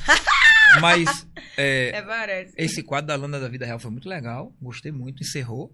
Né? E Arrasou, agora, pra gostei. gente, pra gente terminar nossa. Nossa. nossa Sim. conversa. nosso papo, né? nosso, Nosso papo, papo. nosso conversa, nossa conversa de íntima, íntima, né? Que todo mundo tá ouvindo. É, Como foi a descoberta pela Mind? Ah, isso é legal. Ah, Pô, como é que foi? Você, como foi que você entrou no. na Foi uma das melhores coisas que Me aconteceu leva pra Mind. esse reality, né? Pra mim. A Mind é a maior empresa do país, né? A maior agência. Exatamente. Tá, tá, tá os melhores, né?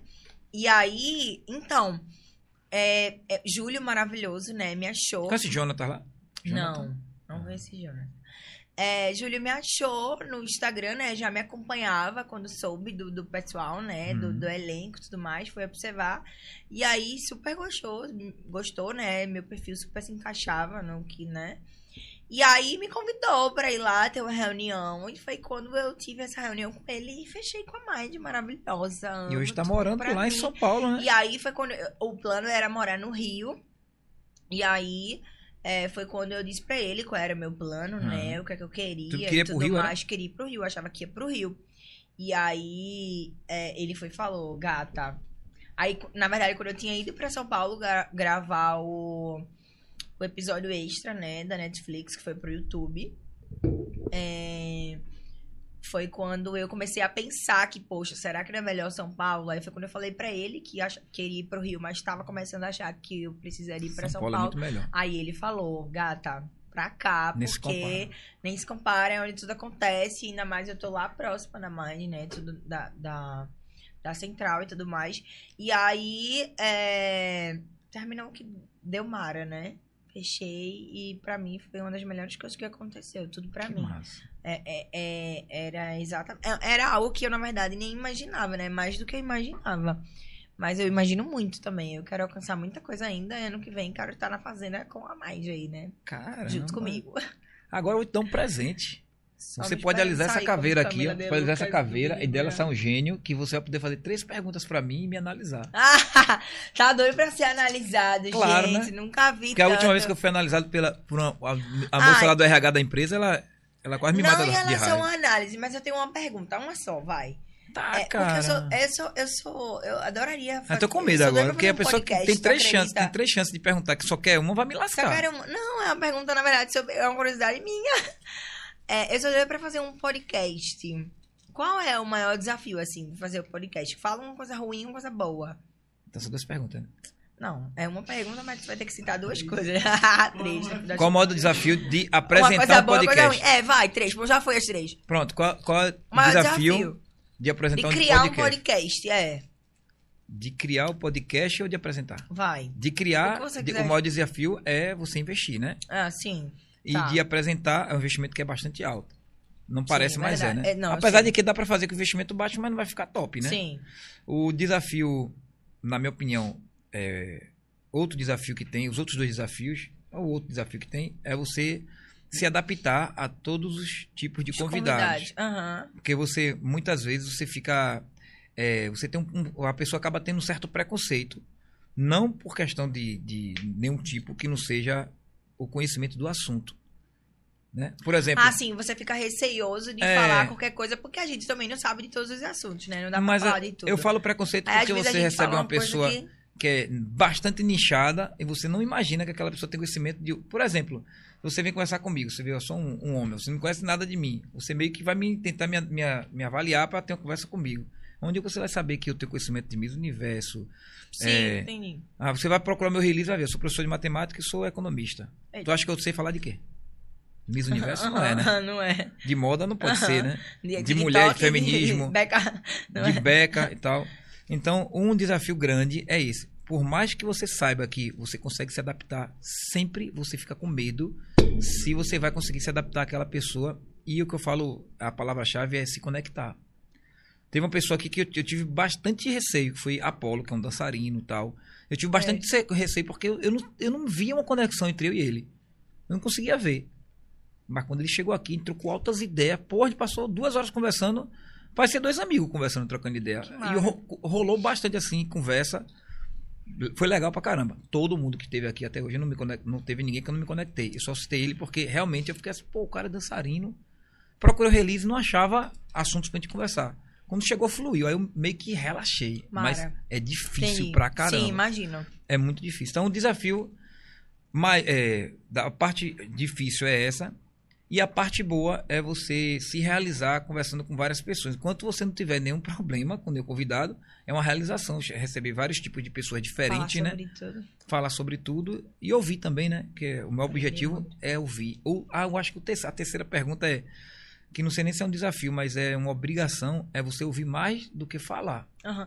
E- Eu sou louca pra fazer um podcast, mas eu acho que eu ia falar pra cacete, não deixar nem o, o, o convidado falar. Eu assisti um, assisti Eu um, um podcast que é o Ticaracaticast, que acho que os primeiros 10 episódios dele, tem um cara lá que chama Carioca, que era do Pânico, né? Que ele, ele não parava de falar. E eu ficava puto, porque eu queria, eu gostava do, do podcast, queria ver o convidado falando, mas ele não parava de falar. Ele discutia com bola, porque bola mandava ele, "Ei, mas deixa o cara falar. Falar um pouquinho. Eu seria essa apresentadora aí, galera, mas Mas tu fosse num uma podcast segurada. que a apresentadora Só falava muito e é bom. legal. Que aquela. Gabi aquela Prado, todo mundo fala dela que ela fala É. muito. E eu nem achei, eu achei que ela, Ela só fala falou de muito. boa no momento mais. Mas tu Eu e ela duas que falavam muito hora, aí. É, dividiu o tempo. Mas você se, você se O encaixaram povo nos comentários tascando. É, essa menina não deixa ninguém falar. Mas, é, Tuane, eu queria dizer pra você que foi um grande prazer receber você. Você é uma mulher lindíssima, uma morena lindíssima.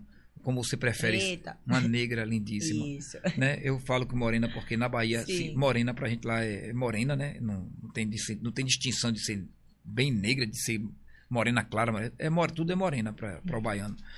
Então, você que é uma morena, uma, uma negra lindíssima, é inteligentíssima, foi formada em psicologia. For- ser formado não é, não classifica ninguém, mas Sim. também classifica, né? Porque Uhum, acaba que você contas, estudou, né? Você é Uhum. uma pessoa estudada. Você, quando tem essa classificação de formada, você abre um leque de uma conversação diferente, né? Então, é, queria dizer a você que foi um grande prazer estar com uma pessoa que está hoje numa das, numa, ma- numa das maiores ou a maior agência né, Sim. do Brasil, que é a Mind. É um grande prazer também por esse motivo, por vários motivos. E dizer a você que eu adorei, mas nós passamos em muito duas horas. E queria que você agora eh, mandasse um, sei lá, um. eh, al- algum, alguma, alguma mensagem para os seus seguidores, para seus patrocinadores, para quem você quiser, falar o que você quiser agora e falar também sobre os seus próximos projetos. Se tem, você falou que tem um, um interesse de entrar na Fazenda, né? No ano que vem. eu quero.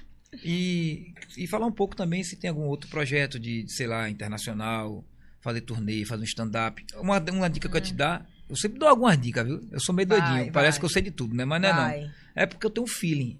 Então, se eu Tá. vejo que você fala muito, você tem bom vocabulário, se comunica bem, lo- logicamente que você vai procurar fazer coisas que talvez não sejam um podcast, mas seja uma coisa que você falando, Uhum. você, vai, con- você vai conquistar o público. Maíra Card é especialista nisso. Maíra Card, ela fala... Acho que se botar ela pra falar 10 horas sem parar, se der água e comida a ela, ela fala 10 horas e ela, e ela entretém o público. Então, é, fala o que você quiser agora. Então, eu queria agradecer, né, a vocês pelo convite. Eu também adorei. Falo pra caramba, passou mais de duas horas aí. Que era uma que hora, né. Estamos aqui em duas horas. Foi Mara, né? Ah, Eu adorei o papo, realmente fluiu. Tão docinha, bebê. Muito obrigada pelo convite. E os planos. é, é, na verdade, eu, eu costumo falar que, tipo assim, o plano é não fazer planos, no fim das contas. A gente faz muitos, eu tenho muitos Tudo muda, né? sonhos, muitos planos. Tua loja, teve uma coisa que planejou mais na tua vida do que tua loja de boa viagem? Pois é, pois é, eu tenho muitos planos e É, muitos pô. sonhos, mas no fim das contas eu tô como, eu tô só vibrando pro universo essas coisas, mais o que a vida, para onde a vida me levar, graças a Deus. Não é também um vida leva eu, É. banda voa não, hein? Tem muitos projetos por aí, como eu falei, quero tentar trazer a psicologia é, de alguma forma pro Instagram, quero continuar no Instagram e crescer cada vez mais. E quero me dedicar muito à minha marca também. Quero que ela cresça Vai bastante. crescer, com. Fazenda ano que vem, estamos aí. Já tô vibrando assim, são vibrações, né? Mas tem muitos A linha de planos. maiôs. Eu não costumo contar os sonhos grandes e os sonhos e os projetos, não. Aqueles que a gente tem É, grandiosos, exato. eu guardo ali, espero ser Tá realizado. certo. É, minha mãe me ensinou muito isso. Tá lendo muito Santizu. Mas. não, pior que não. Mas, de modo geral, é isso. E obrigada, gratidão a todo mundo, né? E a linha de maiô vai sair ou não vai? Vai, você falou tanto. É como é o nome da, é, daquilo que a mulher usa por baixo é, da roupa? Vai sair uma linha mara aí. Ei, body. eu penso numa coisa que eu gosto. Tu gosta É body. body. Bonito, né? Eu acho lindo. Tu tá usando body, né? Não, é, pior que não, porque é porque tá por dentro, mas É, parece um body, É, né? parece, mas eu não. sou não. observador, né? É, tô vendo. Eu já observei muitas coisas também. Eita. Tchau, galera! Tchau, galera. Até amanhã. Beijo. Fique com Deus. Obrigada aí pela audiência, todo mundo. Ei, não esquece de Beijos, ativar o sininho, aí, tá compartilhar. E também dá o like. Beijo, sim. Manda bastante Arrasou, comentário aí que ela é obrigada. maravilhosa. Ai, obrigada, cheiro.